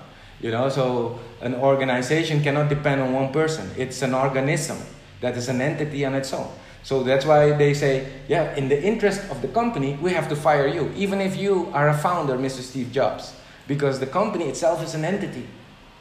Hey, you know what I mean? Well, with this, with this statement that the company is um, yeah, an entity, um, you you actually um, propose something that is uh, opposed to the traditional uh, um, uh, concept of a company, right? Because uh, if we look at, for example, Milton Friedman, that the company is only there to, um, or like the manager of a company is there to maximize the profits of the owner, yes. then the company is not not an not an autark, as, as the Greeks say, or not an independent institution, but, uh, but just uh, a means to achieve an end that lies outside of the company. Yes. But with your approach, we would put um, the, the soul into the company, basically. Yeah, the soul is the spirit of the company. So the, the culture, what they talk about is the non-tangible. I work with software. I never touched the software, but I sold it million dollars of software on the telephone. I did it at Oracle. I mentioned these things, so it becomes aware. You become aware because this is a subject that is not being discussed in the academia necessarily. Maybe in certain areas, in pockets, but it's not mainstream. And I want to make, make it mainstream because I think because the the internet is like the lighter, it's like mobile fire, and and it is two way. So the construct. I'm an engineer, right? So even though it's conceptual, I also build things. You know, um, when you, when you listen to music, there is structure in your head, there is forms and patterns. This is the Pythagorean thing. You know, that numbers have a form, and you know, but this is going very deep. But I don't use this in the daily conversation with the people that I work with, but it is in me. I am the filter of myself. The philosopher is also an embodiment of the idea. Because uh, you, what are your tools? Your, your mind, your body, your, your senses. That is the instrument of your thinking. You don't have the lab. You don't need the lab. I use Einstein always. The greatest theories that he had were in his bedroom or at his, the office, at the Swiss patent office. So the ideas are in a realm out there. We are all connected to it. It's the same like in the in the organization, the spirit. So to, to bring the situation again, so I'm now in this in this company. Um, the, the, the owner of the company, the CEO, Mr. Forster, you don't have to publish the names necessarily, but just for you to make it alive.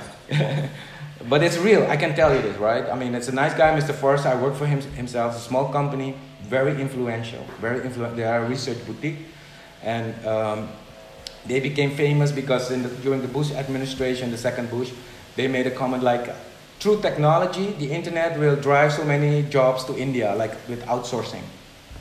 So because they made quotes like that, they made headlines, you know. But uh, it, I'm just bring I'm just bringing it up so you have a little bit small company, maybe like your think tank, but you can have huge impact, right, or influence. So, so something like that. Gartner was like a bigger version of Forrester, with much, you know, they are like a billion dollar company now, and but sometimes the ideas are like I said, you know, in the pockets, in sweet spots. So. Um, and, and, and so when I was at first, uh, so the, the, the, the, CEO of the company didn't like the idea of the same subject, corruption, bribery, through the vendors. So the vendors, this was his logic, shouldn't come to our event to meet our clients because we are doing independent research. And we don't want them to say that IBM is the best that the IBM people, because IBM will sell IBM, it's logical. You're paid to pay, you know, that's, that's fairness in the game. So, uh, uh, so and, and, and, and uh, SAP of Oracle or whatever, or the brand Google, they will sell their stuff, right? So the logic of the CEO at that time was no, we can have maximum two sponsors, which they already had. And they shouldn't pay too much, it's just to cover the cost. Um, and then I came in with my commercial background from Oracle, and, and I thought, okay, you guys are not profitable, and I can see why. And um, so I looked at the data, I looked at the historical research, and I came to the conclusion that the events business that they were in was actually, you know, another analogy, like parking business. So if you work with vendors and you want to make money with vendors, and by the way, they've given me a target. So they give you a target, a number, so you have so many dollars you have to achieve uh, in revenue, and they don't tell you how to do it. That's your game. You have to do that. So I had to come up. That was my entrepreneurial role, I would say. But also as a chief philosophy officer, I didn't come up with the term still, but that was the pre days. And so I was listening to this, the the the paradox basically. Like you want to have the money from the sponsors to cover your event. You don't, you don't want to shut down the department because it's not profitable, uh, because it's uh, it's somehow adding value, but it's not profitable. So it's a paradox there. So you, it's bleeding. How do, why do you need to put money? So they gave it a chance. And my plan was then to reverse the logic. I said, look, if your logic and your worry is that people might say that you are not an independent consultant because you have all these sponsors at your client events where the analysts come and they talk about the market as it is, and then the clients can make their own decisions, right? That's the business model. And so the analysts are the, the, gurus basically, right? It's people like you. They come on stage and they tell the story, and the vendors want to sell their products in that story. Like, you know, like uh, when it comes to, let's say, email marketing, then this vendor has, yeah, we have the best solution in email marketing. And they say, you know, this Forrester guy said you have to have it. That's not the idea. The idea is that you make up your own mind as a client, right? But you get inspired, you get informed, etc. So this, this is the setting. So I said, if you want to do that, it's not going to work. Why don't we reverse the logic, given my target, by the way? Because I want to achieve my goals. Because that's, you have, that's again, chief philosophy officer is somebody in a business. It's not just somebody is talking how they want the world to be, uh, ideally, right? So I have to deal with the, with the variables here. And I have to make it profitable, otherwise they fire me. That's also the, the, the carrot and the stick, right? So you have to not forget these principles that are still being applied every day, because this is the basis of management as we know it now, especially the American way of doing things. And you cannot deny these things because these are in, the, this is how the technology is disrupting this. This is actually the essence of the story. But anyway, so I told the guy, um, what if we reverse the logic and we make it like a marketplace, an open marketplace, where we invite more sponsors to come in. And by the way, the sponsors, they shouldn't become repeat customers of the event. So they shouldn't sponsor the next event also. By the way, the data was showing that they didn't do that anyway. Hmm. Because they would come, see who came there, harvest the clients, and then move on, right? this is the reality. so I thought, like, okay, if that's the reality, let's use that information and make it as a model. So I came up with a structured approach. I call it the pyramid principle, where I drew two pyramids. One was the client market, so I segment the market, and I made a reverse pyramid where I mapped it into the revenues. Because with the top of the pyramid, the top clients, you make the most revenue. That's the idea. And then with the majority there, there's a lot of noise. They help also to feed, to fill the business, but they are, yeah, like a, like a music CD in the past, where you have one hit and the rest is fillers, so to speak. Okay, so I said if you have, if it's more like a marketplace, and, and you don't necessarily do renewals with these sponsors, then nobody can accuse you of being, uh, and you can tell me if it's a sellout or not, by the way, yeah? you can give your own judgment. I don't see that it is a, uh, uh, you, you are saying that you are not independent anymore. It doesn't break the idea, the ideal that we have as an independent research company, because these people are in the marketplace anyway. They bombard the clients anyway. But we bring them in an environment where everybody can meet each other. And we also tell them that if they come to our events, they can, they can also, because I was selling them speaking slots, so they could speak. Because I had to find ways to reach my target, my numbers. And in the old model, with their way of only having two sponsors and with the revenue attached to a sponsorship package, they wouldn't make the numbers. We wouldn't make the numbers, so I would be fired. But Yeah. yeah, I was not afraid of getting fired, but for me it was like how I'm going to reach my goal more, right? So this is the thesis. So I looked at it, I made my research, historical data, I came up with a plan, the pyramid principle, and I presented to the board. Even in Boston, I was allowed to go and present it to the headquarters. So in Amsterdam, I already got approval for it, and now I had to, you know. So this is the process where you have to go and convince internally. Also, it's not easy. It's a game. It's a business game. It's a challenge of ideas. Which ideas are the strongest? Those are our ones. Because if the manager feels that your idea is not so good, they're gonna say, "No, do what I say." But if you have a better idea, say, "Go for it." This is what you want, right? It's also depending on the spirit, what I mentioned, the atmosphere.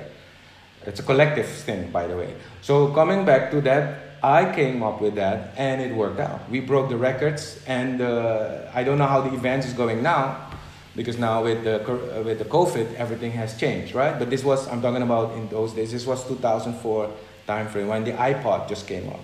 and as an incentive, also in the team to motivate my team, because I was also working with students from abroad for so for for a certain part on the event. So that was like something that I adopted from the company, an internship program. So people that students basically already in their 20s, like your age, some of them, they would come from good top schools from Europe. Uh, Bocconi to mention Italy, uh, you know, so not just from the Netherlands. And they would come over and they would get training from us. So we would give them company training, things that they don't learn in the school, because how you want it specifically. And, uh, and then because they were interns, you know, I also wanted to give them a bonus, like money wise. But then I realized for my work, I also went to, sorry that the story is a little bit long, but just to complete the story so you get the full picture. I also went to, uh, to Orlando where the Americans had their event, so I could learn from my colleagues there. And it happened that uh, Apple had launched the iPod mini. This was like, you couldn't get it in Europe anymore. It was like already, it was like a collector's item. It was just one batch. And I found them there in Miami, South Beach. And I bought three of them. I, it was not my money, company money, uh, from my department. So, and I, when I went back to Amsterdam for the last events that you know we were we were working for, I used the uh, uh, I used the word use. So yeah, I used the, the, the, the iPods as an award that they could win, my team, members of the team. So I created some kind of competition. And so also created an internal incentive. So and and I uh, like uh, I had six interns in the team. Uh, there were other members in the team, but these were like the interns, and only they were eligible for the for the iPod because the others had their salary, etc. So I realized that instead of giving them a, this was the conclusion, a higher salary, maybe 200, 300 euro extra, they would appreciate it. But the fact that the iPod was something that they could get, even though the chances were, I only had like three, so it was one and two, they all, we created an atmosphere that was like, you know, if I look back, that's, those were one of the most uh, pleasant experience work-wise with, with profit for everybody. Win-win-win situation as we call it you know? Also for the clients because you know at the events we would have a good atmosphere also with the clients. So and i made my targets. So i could solve the problem that we were not independent at least this is how i saw it. You can reflect on it and give me your feedback. So it comes to the question of truth and corruption. How far will you go to achieve your goals right? And what are the, the carrots and the sticks in the in the game? Subtle uh, but also the one that are openly out there. How do they impact the enterprise, the results, also the personal results, right? And how does it contribute to the client success also? How, how far do you want to go when you define success also, you know? And to close on that, so when I became successful, one thing that I noticed is that my manager, he was the CMO, let's say. And, and, I, and, and, and he, but I, through the bonus system that we had, because I had the sales role, because you have sales and marketing, right? It's all the commercial department, but it's still different. And, and I had a background at Oracle, so you have to put that also. So I'm not always having the sales hat on, right? But if I was hired to do a sales job in a good way, in a marketed good way. So but in my case, if I did my job exceptionally well, I was eligible for a bonus. And the marketeers didn't because they were not incentivized as such. So, as a result of my plan, of my pyramid program, pyramid principle, uh, we, we doubled the results. So, I gained more results than they anticipated. So, they had to pay me one annual salary extra, which is nice for me, right? Like a bonus. But what it created also, when you talk about the spirit, it created tension in the department. Why? Because I made more money than my manager. So this is a human thing, right? This is not something that you, you can manage somehow, because you cannot manage the behavior of somebody else or the feelings of somebody else. You can influence them, but you cannot manage. You can try, but you cannot manage. So what happened there is that, and other people in the team, this is why I know it, were telling me, Anil, don't, don't sell so much don't sell everything this year for the team, you know. Try to save some for next year because otherwise you'll get into trouble. So they were, but I was new in the company, so, you know. And I was like at Oracle, the more you sell, the better. So who cares? And you don't know what's going to happen tomorrow because I also experienced the dot com crash. So if you wait for tomorrow, maybe there's no tomorrow. You, so you go ahead in business. You just go ahead. You have to execute your plan. And what happened there is that he started to tell me things like, um, yeah, but you know, because we were planning for the plan for next year, just to give you an idea. This is what happens. Because if you have a good year, next year you're going to have a new plan based on previous and on, on tweaks on the current market. This is how it works in business. So he was telling me, yeah, but Anil, not everything is about money in, this, uh, in, in the business world. I told him, but this was being telling him something different than what I was feeling. But I told him, um, then you and I are living in different worlds. And then I walked away. And three months later, he walked away from our company. I was already gone because I didn't like it. I, you know, but he walked away from the company, bragging that he found a job. This is the personal side. I'm telling you these things because these are the things that we cannot manage again. This is a human culture, human behavior. Uh, brings me also to the question is there philosophy without human beings? Or is there management without human beings? Do we need management if there are no people? Do we need management or do we need philosophy? Or is there philosophy uh, or, uh, if there are no people to ask questions? So, his argument, what I heard from the was that he could make three times his salary, that's why he switched jobs. So he was telling me something that it's not all about money, but his behavior was showing me something else. So that is what I'm trying to say. Like, long story short, maybe about the truth, the corruption, um, sellout. How do you deal in that environment? How do you take decisions? It is not a tabula rasa. It is not a clean sheet. It is not a clean sheet when you start. You enter an enterprise or you disrupt an enterprise. And um, maybe we haven't answered all the questions that you have, but I think what I see, and that is the big difference between philosophy uh, before, let's say, Google, mm-hmm. before Google, to just to make it mainstream, is that it was underestimated the impact of technologic changes and I think also, but I have not enough. Uh, done, I've done I've not done enough research to speak it with authority because I didn't do the research. But I think the classical uh, management theories also ignore this. Michael Porter talks about the five forces. He doesn't talk about technology as a force. He talks technology as a mean to capital goods, etc. But it is not a mean to an end. It is an end in itself for some people, technology, because technology is the fire of Olympus. It is, it is that game that is playing out somehow, and I cannot touch that part. But so, I, so that's why I find it still interesting, and that's why I feel that, the, that there are still changes to be made and progress to be uh, anticipated through uh, different ways of thinking and integrating actually. Um, you know, Nietzsche is great. I'm a big believer in Nietzsche also because he talks about the personal transformation.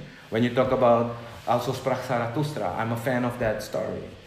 Um, I read that story in English and I could connect through what I was reading in English to a Sanskrit mantra that my father was teaching us when I was growing up. And my father learned it also because it was an oral tradition. Maybe you heard of it. So before we were writing down, we were just speaking, right? Knowledge started like that. Exchanging of knowledge was oral tradition. So how we would memorize information or store information was through the memory, right, of the people. So that's why they came up with the verses.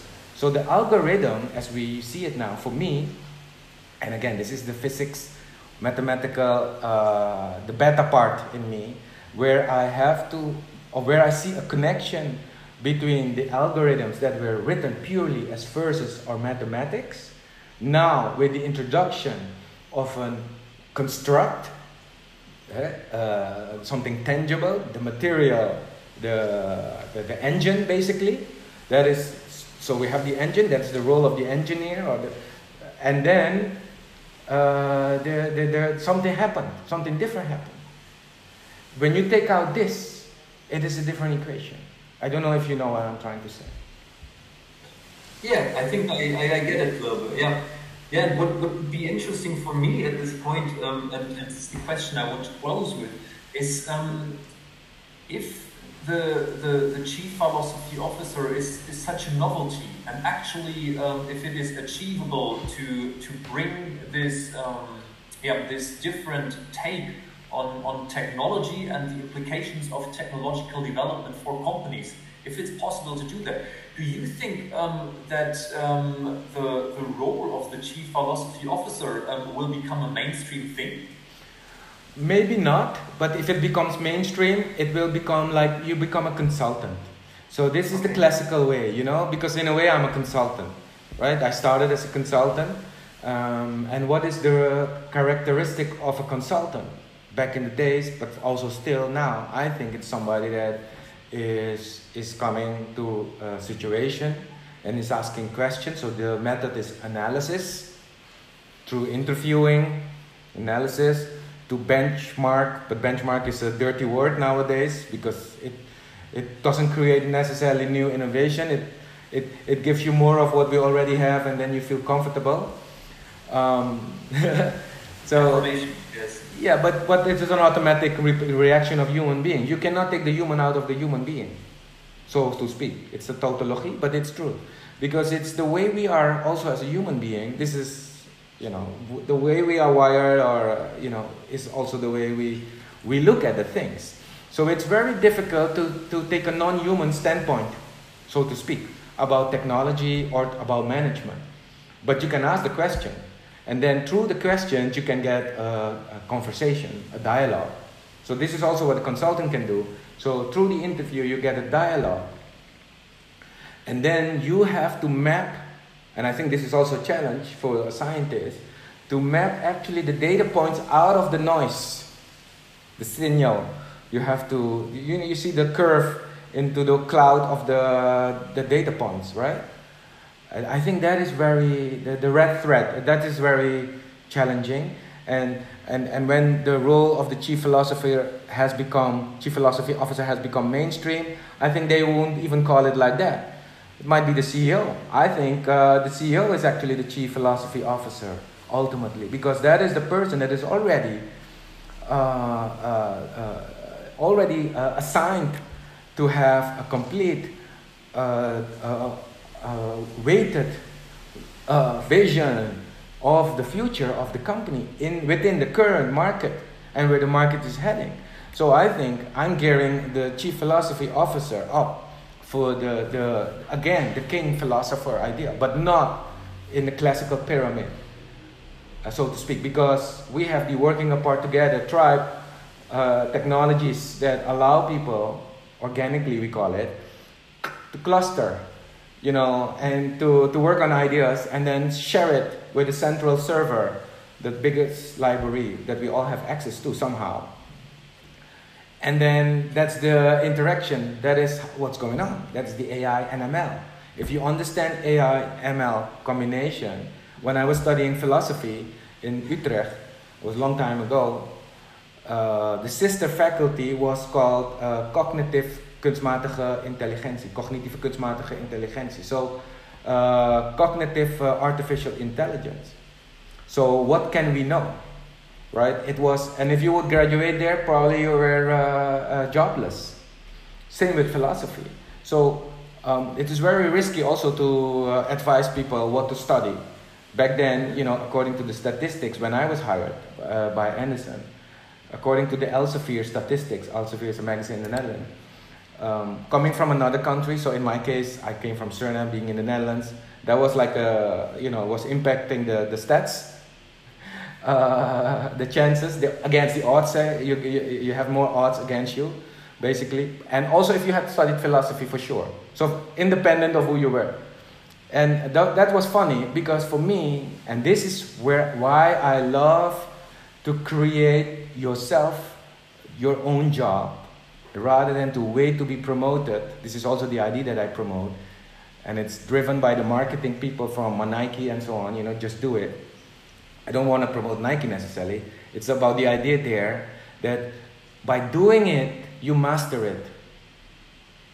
And by doing it, you get the insights. It is not through the textbook only. It's like the MBA is great, but it won't win you the deals necessarily. It might but it's so it's like a it's like a it's like a nice to have but it's not necessarily a, a requirement to succeed especially in a new world Like, uh, if, if you, I was thinking yesterday also a little bit in the preparation of this conversation, so many ideas, you know, I want to share also and want to learn also from you. But the, I came up with the idea from the spice trade to the space war or the space exploration. So this is the realm now that we have to consider. This is the sphere. The a sphere is like a you know uh, has layers and there is dynamics into it, and it, the density is not equally distributed. I talk very fake maybe now, but what I'm trying to say, this is also what is going on with the information online. You should try to imagine it as a as as a construct. It's like the corporation is also a construct. It's an entity in itself that is being fed through electricity, but also through what we type into and what we share and what we say. You know, I was also in this clubhouse a few months ago. I deleted clubhouse from my phone, but I also went into the philosophy rooms, and there I was asking this hypothetical question: What if? And I also want to ask it to you. You know, maybe for to take away. What if, in the times of no, what if Socrates you know, we start with the Greeks. We don't have to start with the Greeks. For me, when you start with philosophy, you can even go to, you know, uh, who started with zero, who invented zero. Because in the digital world, you have zero and one. Without zero and one, we wouldn't have this. But I don't know if you know, it took 2,000 years for the Western world to, ad- to adopt the idea of a zero as a number, as a number, not just as a placeholder. This has big implications also, right? Um, so it ran through the Italian merchants, certain things were influenced in the Vatican. Basically, this is the story.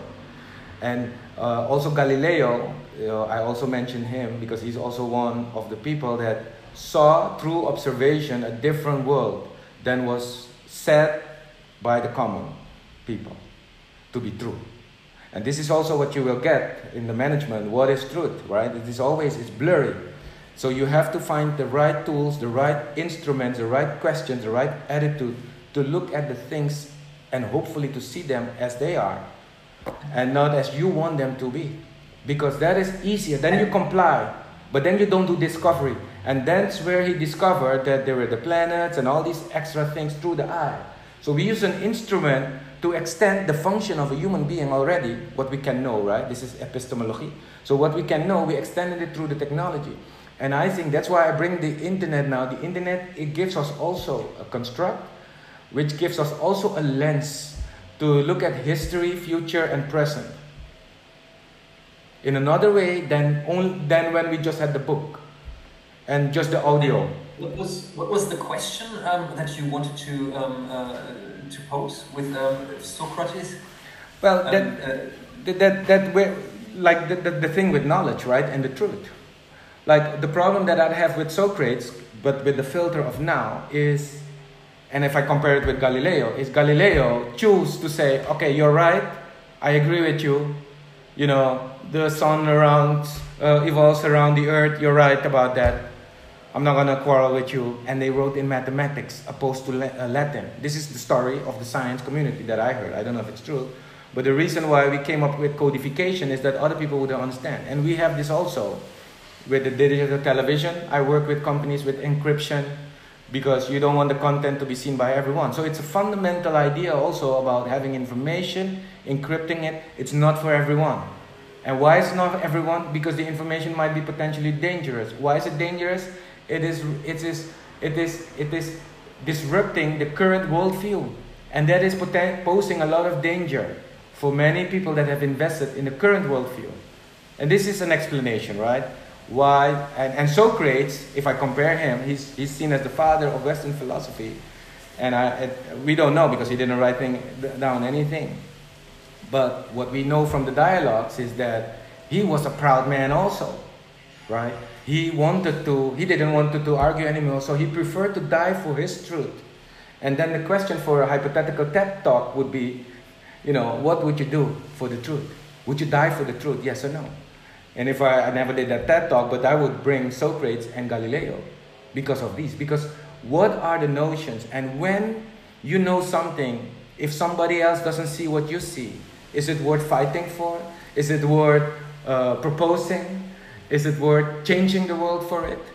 I don't know. You know, last thing, what inspired me really to look at philosophy without being a philosopher, without having the diplomas, is that I watched a documentary once on National Geographic.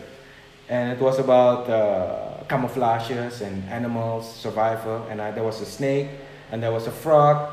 And we already know about chameleons, but this was new for me that this frog also had like a chameleon capability, but not changing colors. But uh, because uh, their predator, the snake, also doesn't see color. They look like thermal heat maps, etc. Ah, okay. It's, like uh, you know the thermal cameras that we have now, but they have it yeah. like uh, built in the biology somehow. I don't know all the details. It was just a documentary, and I was a student still. And then the, the, the frog would send like an infrared even, so it became invisible for the snake. So the snake passed the frog. That's what they filmed and showed. You know, so you see the frog, you see the snake pass, doesn't eat the frog. And what I got as a as a sort as a sort of uh, idea is that what if you would ask the snake afterwards for an interview and say, describe the world to me. So you give them pen and paper and say, describe the world for me. So the snake would describe the whole world except the frogs, right? In this case. So, and then I would ask the snake, but what about the frogs? And then the snake would say, Frogs? What are you talking about? I didn't see any frogs. That's nice. Yeah, that's a nice ending word actually. Yes. yeah, we have to end, I guess, eventually. So uh, we can go on. Maybe we can set up a follow up. I don't know if you've got what you wanted out of it, but. Um... Uh, yeah, I mean, uh, I have. Uh, you got me a lot. Yeah, and I have to uh, be honest, sometimes it was a little bit hard to follow because um, because uh, yeah, I, I, mean I got my questions, um, but you were diving in so many different topics and in so many uh, different little histories, and so it was uh, a little bit. Um, yeah, but you have recorded it, so you can play slow motion and grab what you want out of it. Those things maybe yeah, are too yeah, much information.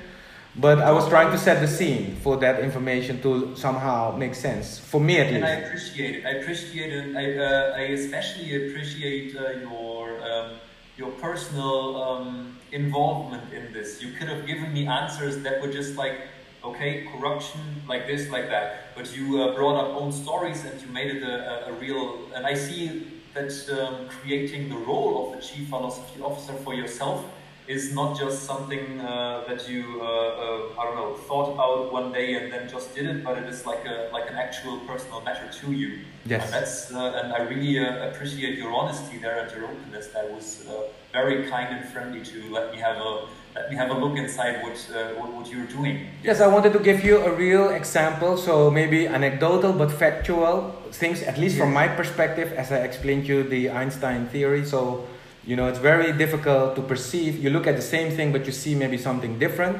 It's hard to grasp, but yeah, managers don't have to agree with employees. Employees don't have to agree with management.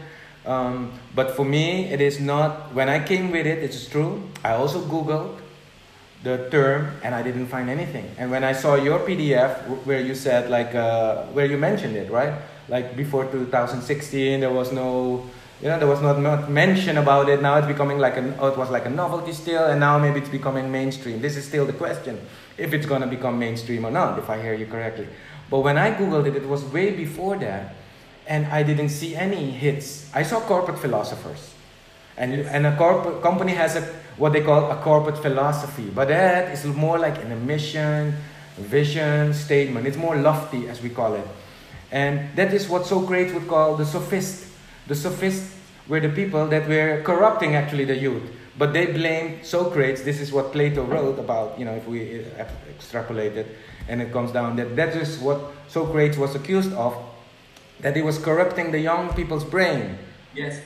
In his apology, he, uh, he defended himself. Yeah, it's a, it's a tragic story, and it's the, the origin of Western philosophy, actually. Yeah, and the sophists. Um, yeah, I mean, that will be the question, right? I, I, I, will talk to a few corporate philosophers as well who um, actually have a really interesting take on stuff.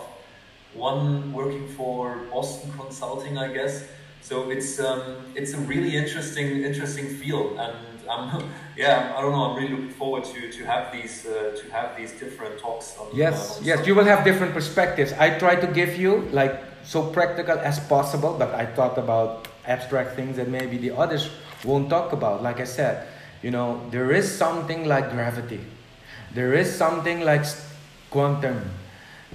You cannot deny these things. If you do this, your management is based like a fata morgana. This is what I would say. As a scientist, you are looking for the the grounds, right? I mean, it's not tangible, but we are somehow. I don't know if you feel that that way. I struggle with that. I have to say um, that I've tried to find like the assumption that you build your story on, your theory on. Without proof, if you cannot if you cannot give proof, how scientific is your theory? So for me, the quest also for chief philosophy officer is also not just in the business world, but that's why I was so glad. I will tell you honestly that you reached out from more uh, academic community and maybe more from the corporate philosophers community perspective um, yeah, there are some there are some people who, um, or at least all people I will uh, I will also talk to. They um, are in both worlds. Um, so they uh, most of them publish academic papers and they work in consultancy roles or um, have worked as leaders of, of companies. Yeah. And so it's um, it's it's really exciting. And yeah, I'm, I'm I'm not sure how the other talks will turn out because uh, they might have a little bit more of um, I don't know, um, the not the practical background as their basis, but more of the um, philosophy of management. Because I don't know if you, if you if you knew about it, but there is actually like a discipline of the philosophy of management. Yes. And they uh, and they uh, uh, discuss these kind of problems, like how we grasp corporates and stuff like that. They discuss it in their in their papers.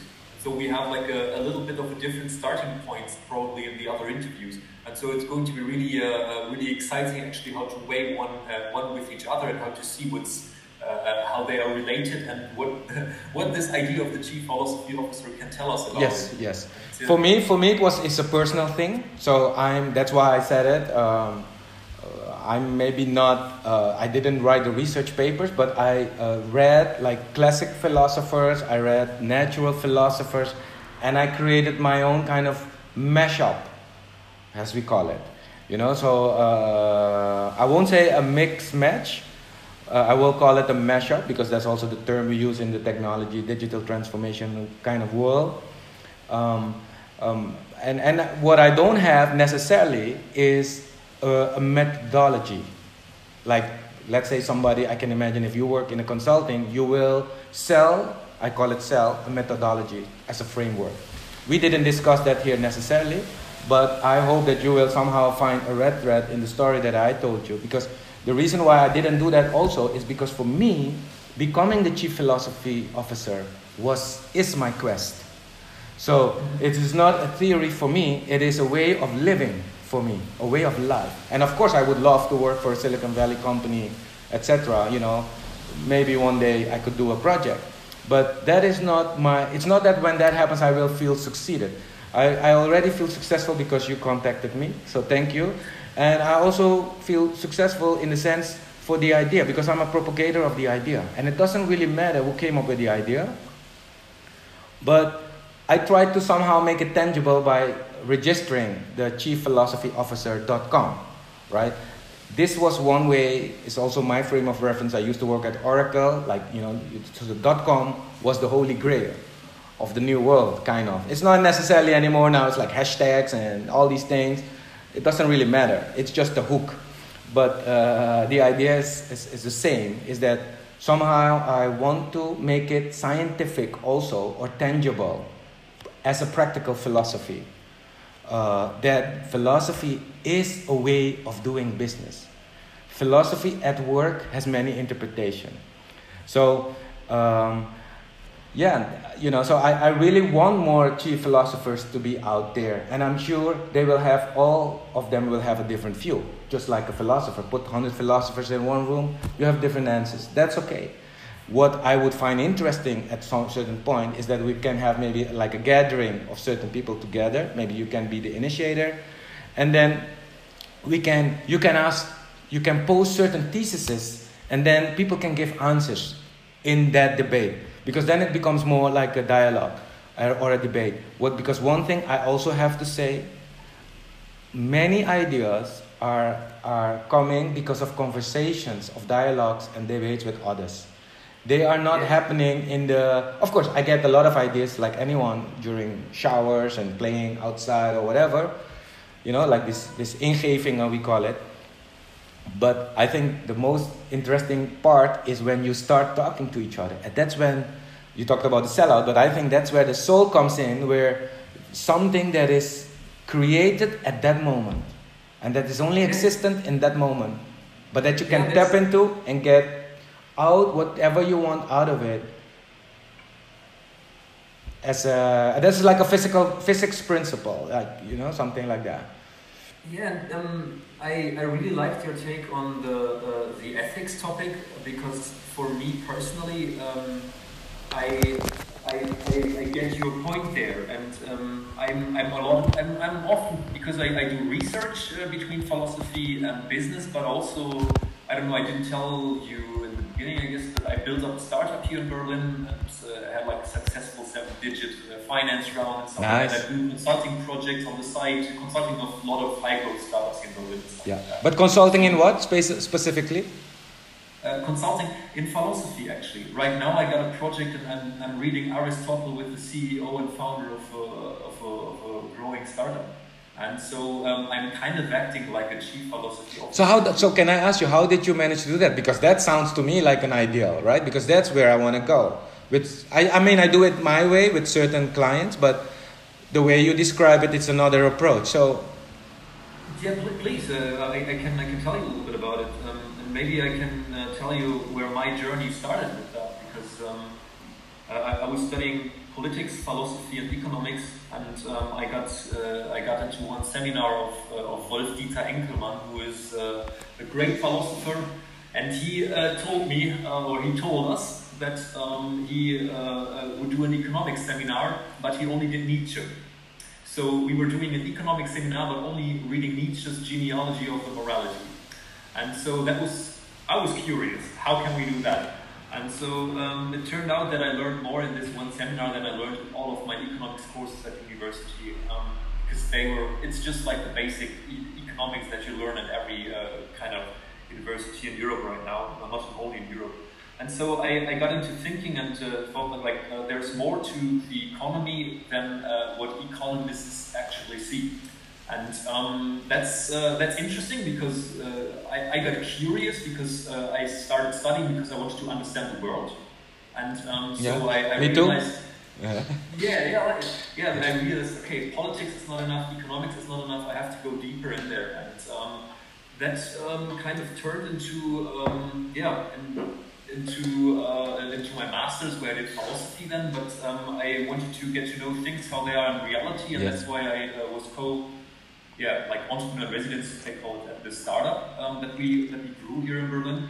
And I now work at the institute of this Wolf Dieter Enkelmann, and the institute works uh, that way that we do a lot of uh, pro bono. So we are um, uh, integrity is like our strength, but uh, at the same time we're doing a lot of consulting. So um, Wolf Dieter he uh, uh, he consulted BMW, Audi, all the big big companies, and he did it with philosophy or with uh, drama. He did Shakespeare at Audi, for example. Wow. Uh, nice. Nice. and, uh, yeah, and so um, I, we kind of have a little bit of infrastructure here. It's not, it's not a lot. It's still like in the beginnings, but we have a little bit of infrastructure to actually push some projects. And uh, the one I'm having now is my first philosophical project that I um, that I manage on my on my own after this uh, startup found, founding stuff. But um, yeah, it's, it's really exciting to to to actually um, uh, bring Aristotle uh, into into into life and to, to make all of this. Um, that's why I came up with the translation thing because there I translate the business processes into political processes of his uh, political theory. Yes. yes. And that's where a lot of uh, fertile and a lot of uh, a lot of um, yeah, just inspirational. A whole room opens itself there Absolutely. um, for the CEO and for the other team members Yes. and that's uh, yeah that's super interesting and um, yeah I hope I hope that other people uh, will uh, will will, uh, will um, yeah follow this in some way, but um, I also hope that um, that companies uh, get a bit more um, open um, for for um, for these approaches because um, I only through my network I know people who are um, open for this. But if you talk in general at conferences or I don't know, if you uh, just get to know the uh, the other startup founders in Berlin or something like that, then uh, no one has uh, has an open ear for philosophy. It's still like a, a misfit area. yeah, and that's fine. So you have to deal with that. But it's not about popularity. It's about uh, philosophy. So this is how I deal with it. But I agree with you. When I came up with the name Chief Philosophy Officer, that friend that I mentioned to you, um, that I uh, got to know from the university, he told me, "No, don't do that, Anil, because people won't take you serious. Uh, I'm trying to protect." He was older than I am, right? So, I mean, he meant well, but I didn't listen to him, and I'm glad because why I say that is, yeah, we know we are starting up with something new. The fact that you also are doing this. This is the startup. This is the pioneering. It's not maybe the mass market, right? It's the same on Instagram. If you go there with, uh, you know, naked, you get more likes than when you go with the formula. You know, I mean, it's like that, unless you're Einstein. So, so I guess it's a challenge. It's not going to be easy, but um, when I hear you, look, the, the, for me, the startup that I had, because I also sold my part and, you know, so I'm glad to hear you also have that experience. So you know how some of the mechanics, uh, or mechanics is not the US word, but the dynamics is uh, of doing business, setting up your company, trying maybe to sell it. What is your idea? So it becomes reality somehow for you. And I also did that. Yeah. So that's what I found important. So now I feel I can write my book, which is my project, what I want to do now. So I'm glad also again. so and and I because I already came up with the title Notes of the Chief Philosophy Officer. I want to use that on the cover, and I'm still a little bit afraid and hesitant, you know, because but now that I feel that you know I'm not alone, I'm not Robinson uh, Crusoe in this domain. Even though I'm not with many, the fact that we are part of a tribe, as I would say it, it feels already great. I don't know if you know what I mean, right? Because to because we have to we have to create this market together as innovative people you know and as philosophers. the interesting experience for me was um, I, I contacted people for the interviews and every one of them uh, said yes and was uh, super uh, um, hyped about it. And there are people group directors from a big consultancy, uh, consultancy agency and um, professors at really prestigious universities. And um, they all have kind of this, um, and in our network here in Germany, we uh, have a few people who who are uh, all already consulting really big uh, big companies and are philosophers, but they're not doing it um, under like a under a, a, label or a flag like like like chief philosophy. But do they get like paid for it? Because that's then the next question. Because I've done engagement also, you know, on a top level, but yes. I did it also pro bono, like in Suriname, where I'm originally from.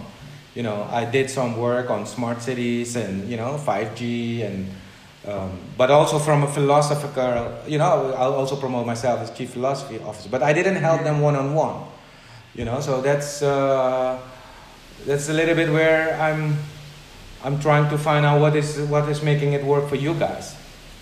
Yeah, I mean, it's. I mean, I would lie if I would say it's a gold mine, right? Because it's really it's a tough business and it's a lot of convincing people that it actually works and that you can do something yes. with philosophy. Um, but the people that are uh, in our, I, I, mean, our extended network at the institute, um, they, um, they, uh, it's, it's also a network thing to get these gigs, and they are well paid. It's a, it's a, it's a good market, uh, actually, if you are once in there. And there's not only the philosophers who are in there, there's also um, religion people in there. So, yeah. for example, the Jesuits, um, they, have a, they have a huge stake in, in, in top, uh, in top level um, consulting. I can imagine, but they they did that. They invented consulting. Yeah, it's. Uh, you could say. you could say. You could say, depending on how you look at it. Look, I, I got my I got my training in Chicago. I did a Andersen training, so I was brainwashed. This is we will call androids. I call it like I say brainwashed, eh? but with consent, of course, in a way. Um, but yeah, that is like the American school. So when you talk about philosophy, you have schools of thought right and so uh, but the interesting thing is now is that there is no that's why I'm also triggered what you said, like how can I translate Aristotle in the business? My approach would not necessarily be that, even though I am a fan of the Aristotle also, uh, and Nietzsche. Nietzsche maybe is more the disruptor.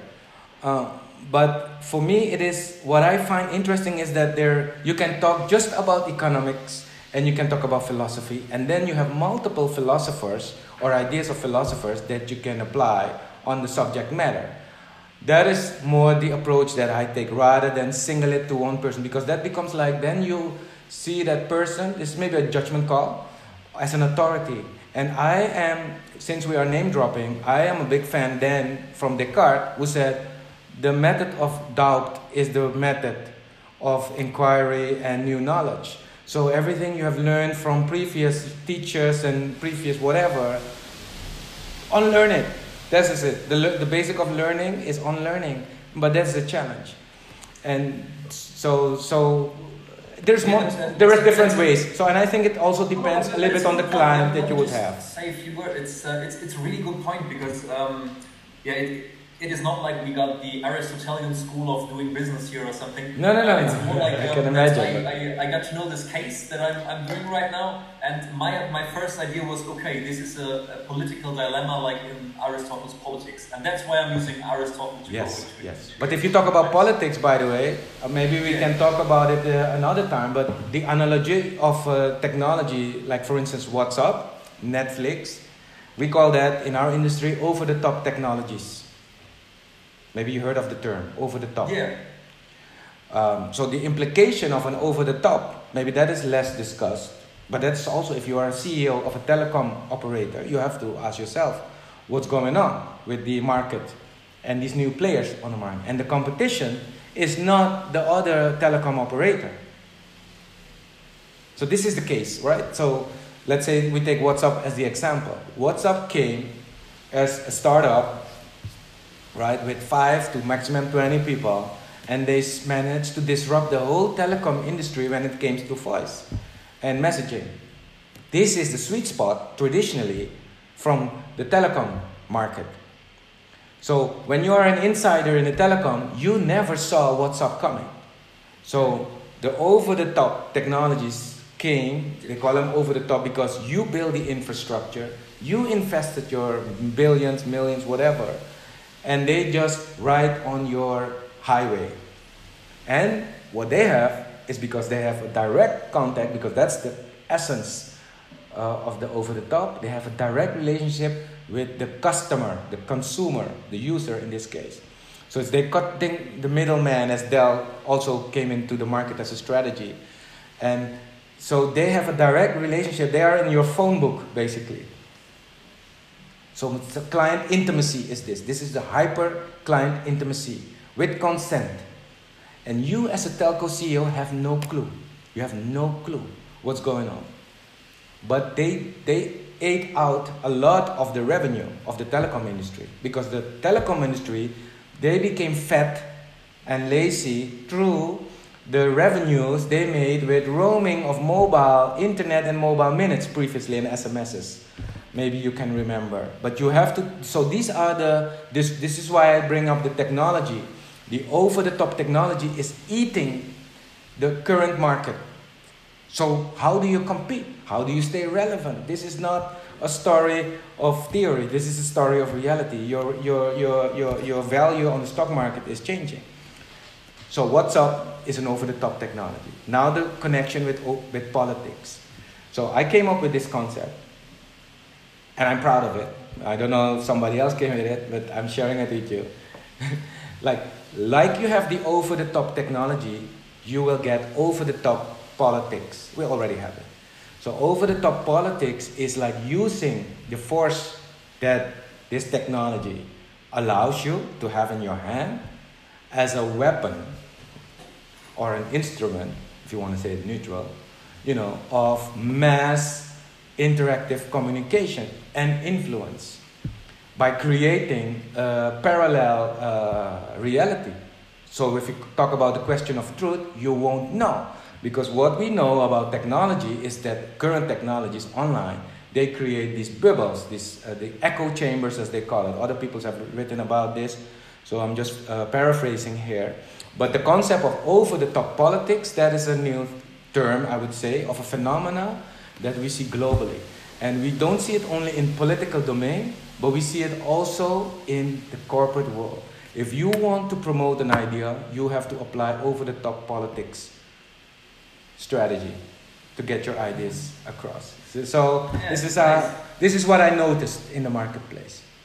Yeah, it's um, it's interesting because um, I don't know if you know Bruno Latour. He is um, the yeah, name I know. Yes, I know some of his stuff, but not. I'm not an expert on it. Yeah, and he has this uh, uh this theory of the uh, of the different worlds, and uh, it's basically uh, like we have four different planets right now.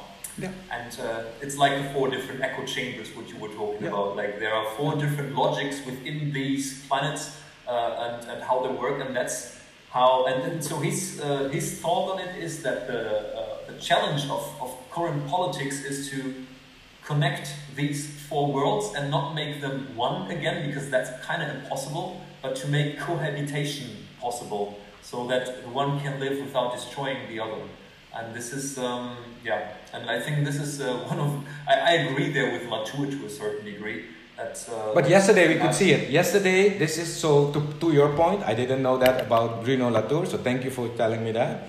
How I connect what you just told me with the current state of affairs is what happened yesterday is a spot on of uh, Latour's vision, you could say. But you have to do the translation, right?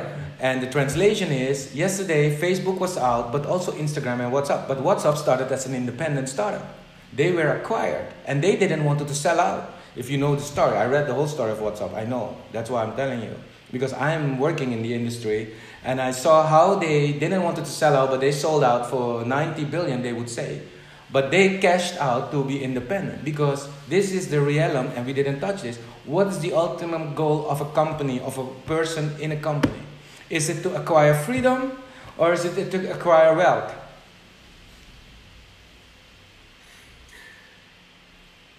Oh, you mean as a question, actually? Yeah. Yeah. Yeah I, I cannot answer it for another person. No, but no, for, I can pose a question, you know, what is the ultimate goal of all the efforts that we make? Right? You said uh, without the title, as a kid, probably you also wanted to know how the world works. That's why you did what you do, and that's what you do, what you do. Me too. So, but the answers, and this is I can predict already based on the theories of Einstein, you will get a different truth. You will see a different version of reality. This is maybe what Bruno was also mentioning. But this is also what happened yesterday. So if you are dependent on Facebook, Instagram, you have no connection to the world. Yesterday I was feeling some anxiety also. Because I'm also in this world, screenager, right? So I also felt like, hey, I cannot be in the world, the bubble of Facebook. I cannot be in the world of uh, Instagram. Hey, uh, what's up? My mom, I cannot communicate with her. And why? Because what you said, they will be overlapping without disturbing the others. What Facebook did, they bought all of them. So what happened is three of the four bubbles yesterday were not available. If you take Twitter also as another bubble. So Twitter was available, but the other were not. So this is the, the risk of integration. This is the risk of bringing everything together. This is the risk of having a single source of the truth. This is, this is the fail-safe system of every network. And I know this because I'm an engineer. This is the bottleneck.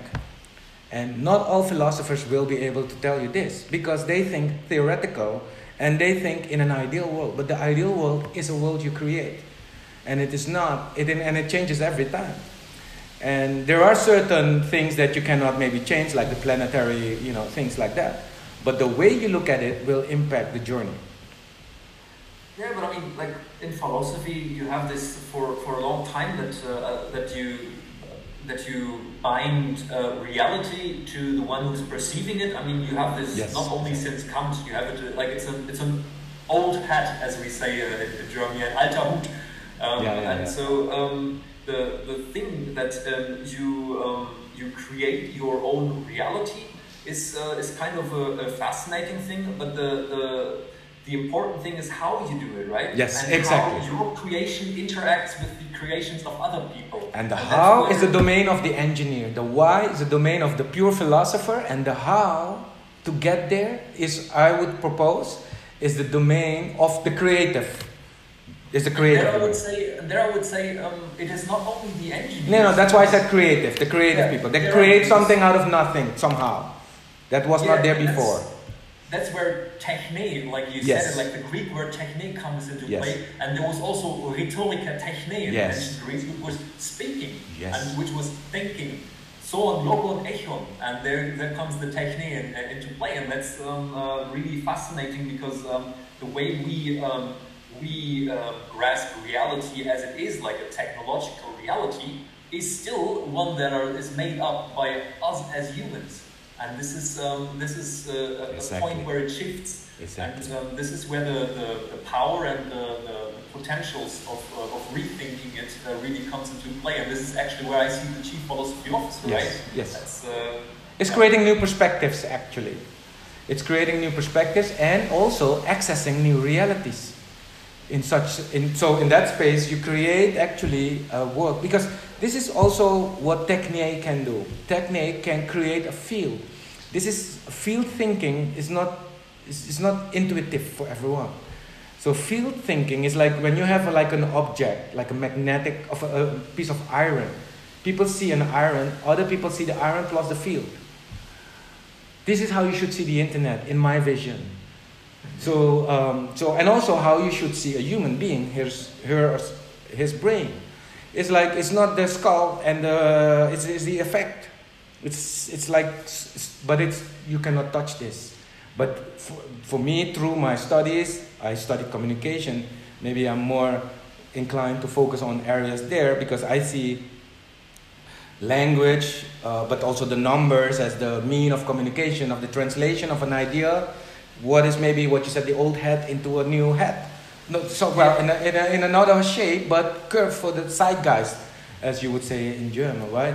What is the side, zeitgeist? Is also an interesting uh, concept because zeitgeist is embedded in the construct. This is my vision of it, how I see it, a little bit. But I cannot explain it really well. I realize also. But this, this, and talking about the word, what you said about language, why I brought up the subject of Sanskrit previously, I didn't want to listen to what my father said because I thought my father is biased, culturally biased. Of course, he's like, uh, you know, the ancestors were from India, so everything from there is the best. It's like you would say America, you know, our burgers are the best, things like that. So I wanted, I, I wanted to, to get the bias kind of, I didn't know the word, but you know, out of it. But when I, now that I am a little bit longer here and I've done a little bit more research and I've spoken to many more people, and I'm also have shown my interest again in the classical Greeks also, but also in even before that, I started to connect certain dots. And then I start to see, and I use this in my presentation also, that in the beginning, as they say in the Bible, there was the Word, right? And then the Word, uh, no, so at the beginning there was the Word, and the Word was with God, and the Word was God, right? This is New Testament. Many interpretations. This is English, so I don't know in the original language. What I made out of that, combined with what my father told me about, let's say, you know, the old philosophy from the ancient there, where more oral tradition, before the script was invented, people would speak and they would transfer and conserve that information through generation of generation by repeating the same knowledge all the time. So it's like learning the book by memory. But by doing that, they somehow brought the information in the 20, 21st century. It's like what we are trying to do. We store the information on paper, on a diskette, on the, the, the, the, the, the, tablets, whatever, and now we have it like non-tangible information stored in the, you know, in the FANG, Facebook, Apple, Amazon, Netflix, Google, etc. In that domain, that information is. But what I'm trying to say is that, that, that knowledge somehow comes to the people through the to the sound actually. So because we are so focused on writing me too. Because if i don't write my book i'm not i'm not finished right? As long as i but i can tell the whole story but as long as i don't write it down people don't take me seriously this is the classical thinking. But i came up to the conclusion or maybe not a full conclusion but more like a hypothesis like a lens to combine things and see that through the verbal voice to the know to the audio. Like that's why maybe podcasts are coming up again because the way you consume it is more fit for current society. And it was already like that. So in the beginning there was the word, And then the word was written down, and that, ladies and gentlemen, is the start of the civilization as we know it now. This is how I start my keynote. But the point that I'm trying to say is that when you read the old texts, like Nietzsche was a philologist, right? So he would read the old text, he would probably pronounce them also. And this is the key. Don't just read them inside you, read them out loud. Because when you do that, do that, now I come into the realm of physics, you realize that sound waves create forms. Those forms change your mind structure, patterns, temporary. And this is why music can make people move and things like that. But the same is for language and word and knowledge. And techne, techne is the techne to speak it in the right way, the right clunk, the, the you know the pronunciation. And if you do it the right way, you create. And maybe we should really should stop because I need to go. Um, uh, I'm sure you also. But you can create. This is the old thinking. You create the universe with the word. This is if you talk about bringing so many domains like the Jesuits and uh, the philosophers and and all the all the social scientists, the anthropologists if you bring everybody and the artists, because everybody, as I see it, is trying to express what they see, what they feel, uh, as a mean of communication to the other. Look, this is what I know. See me here. See me here, sharing. And we're trying to s- translate it for ourselves, and we get lost sometimes in translation.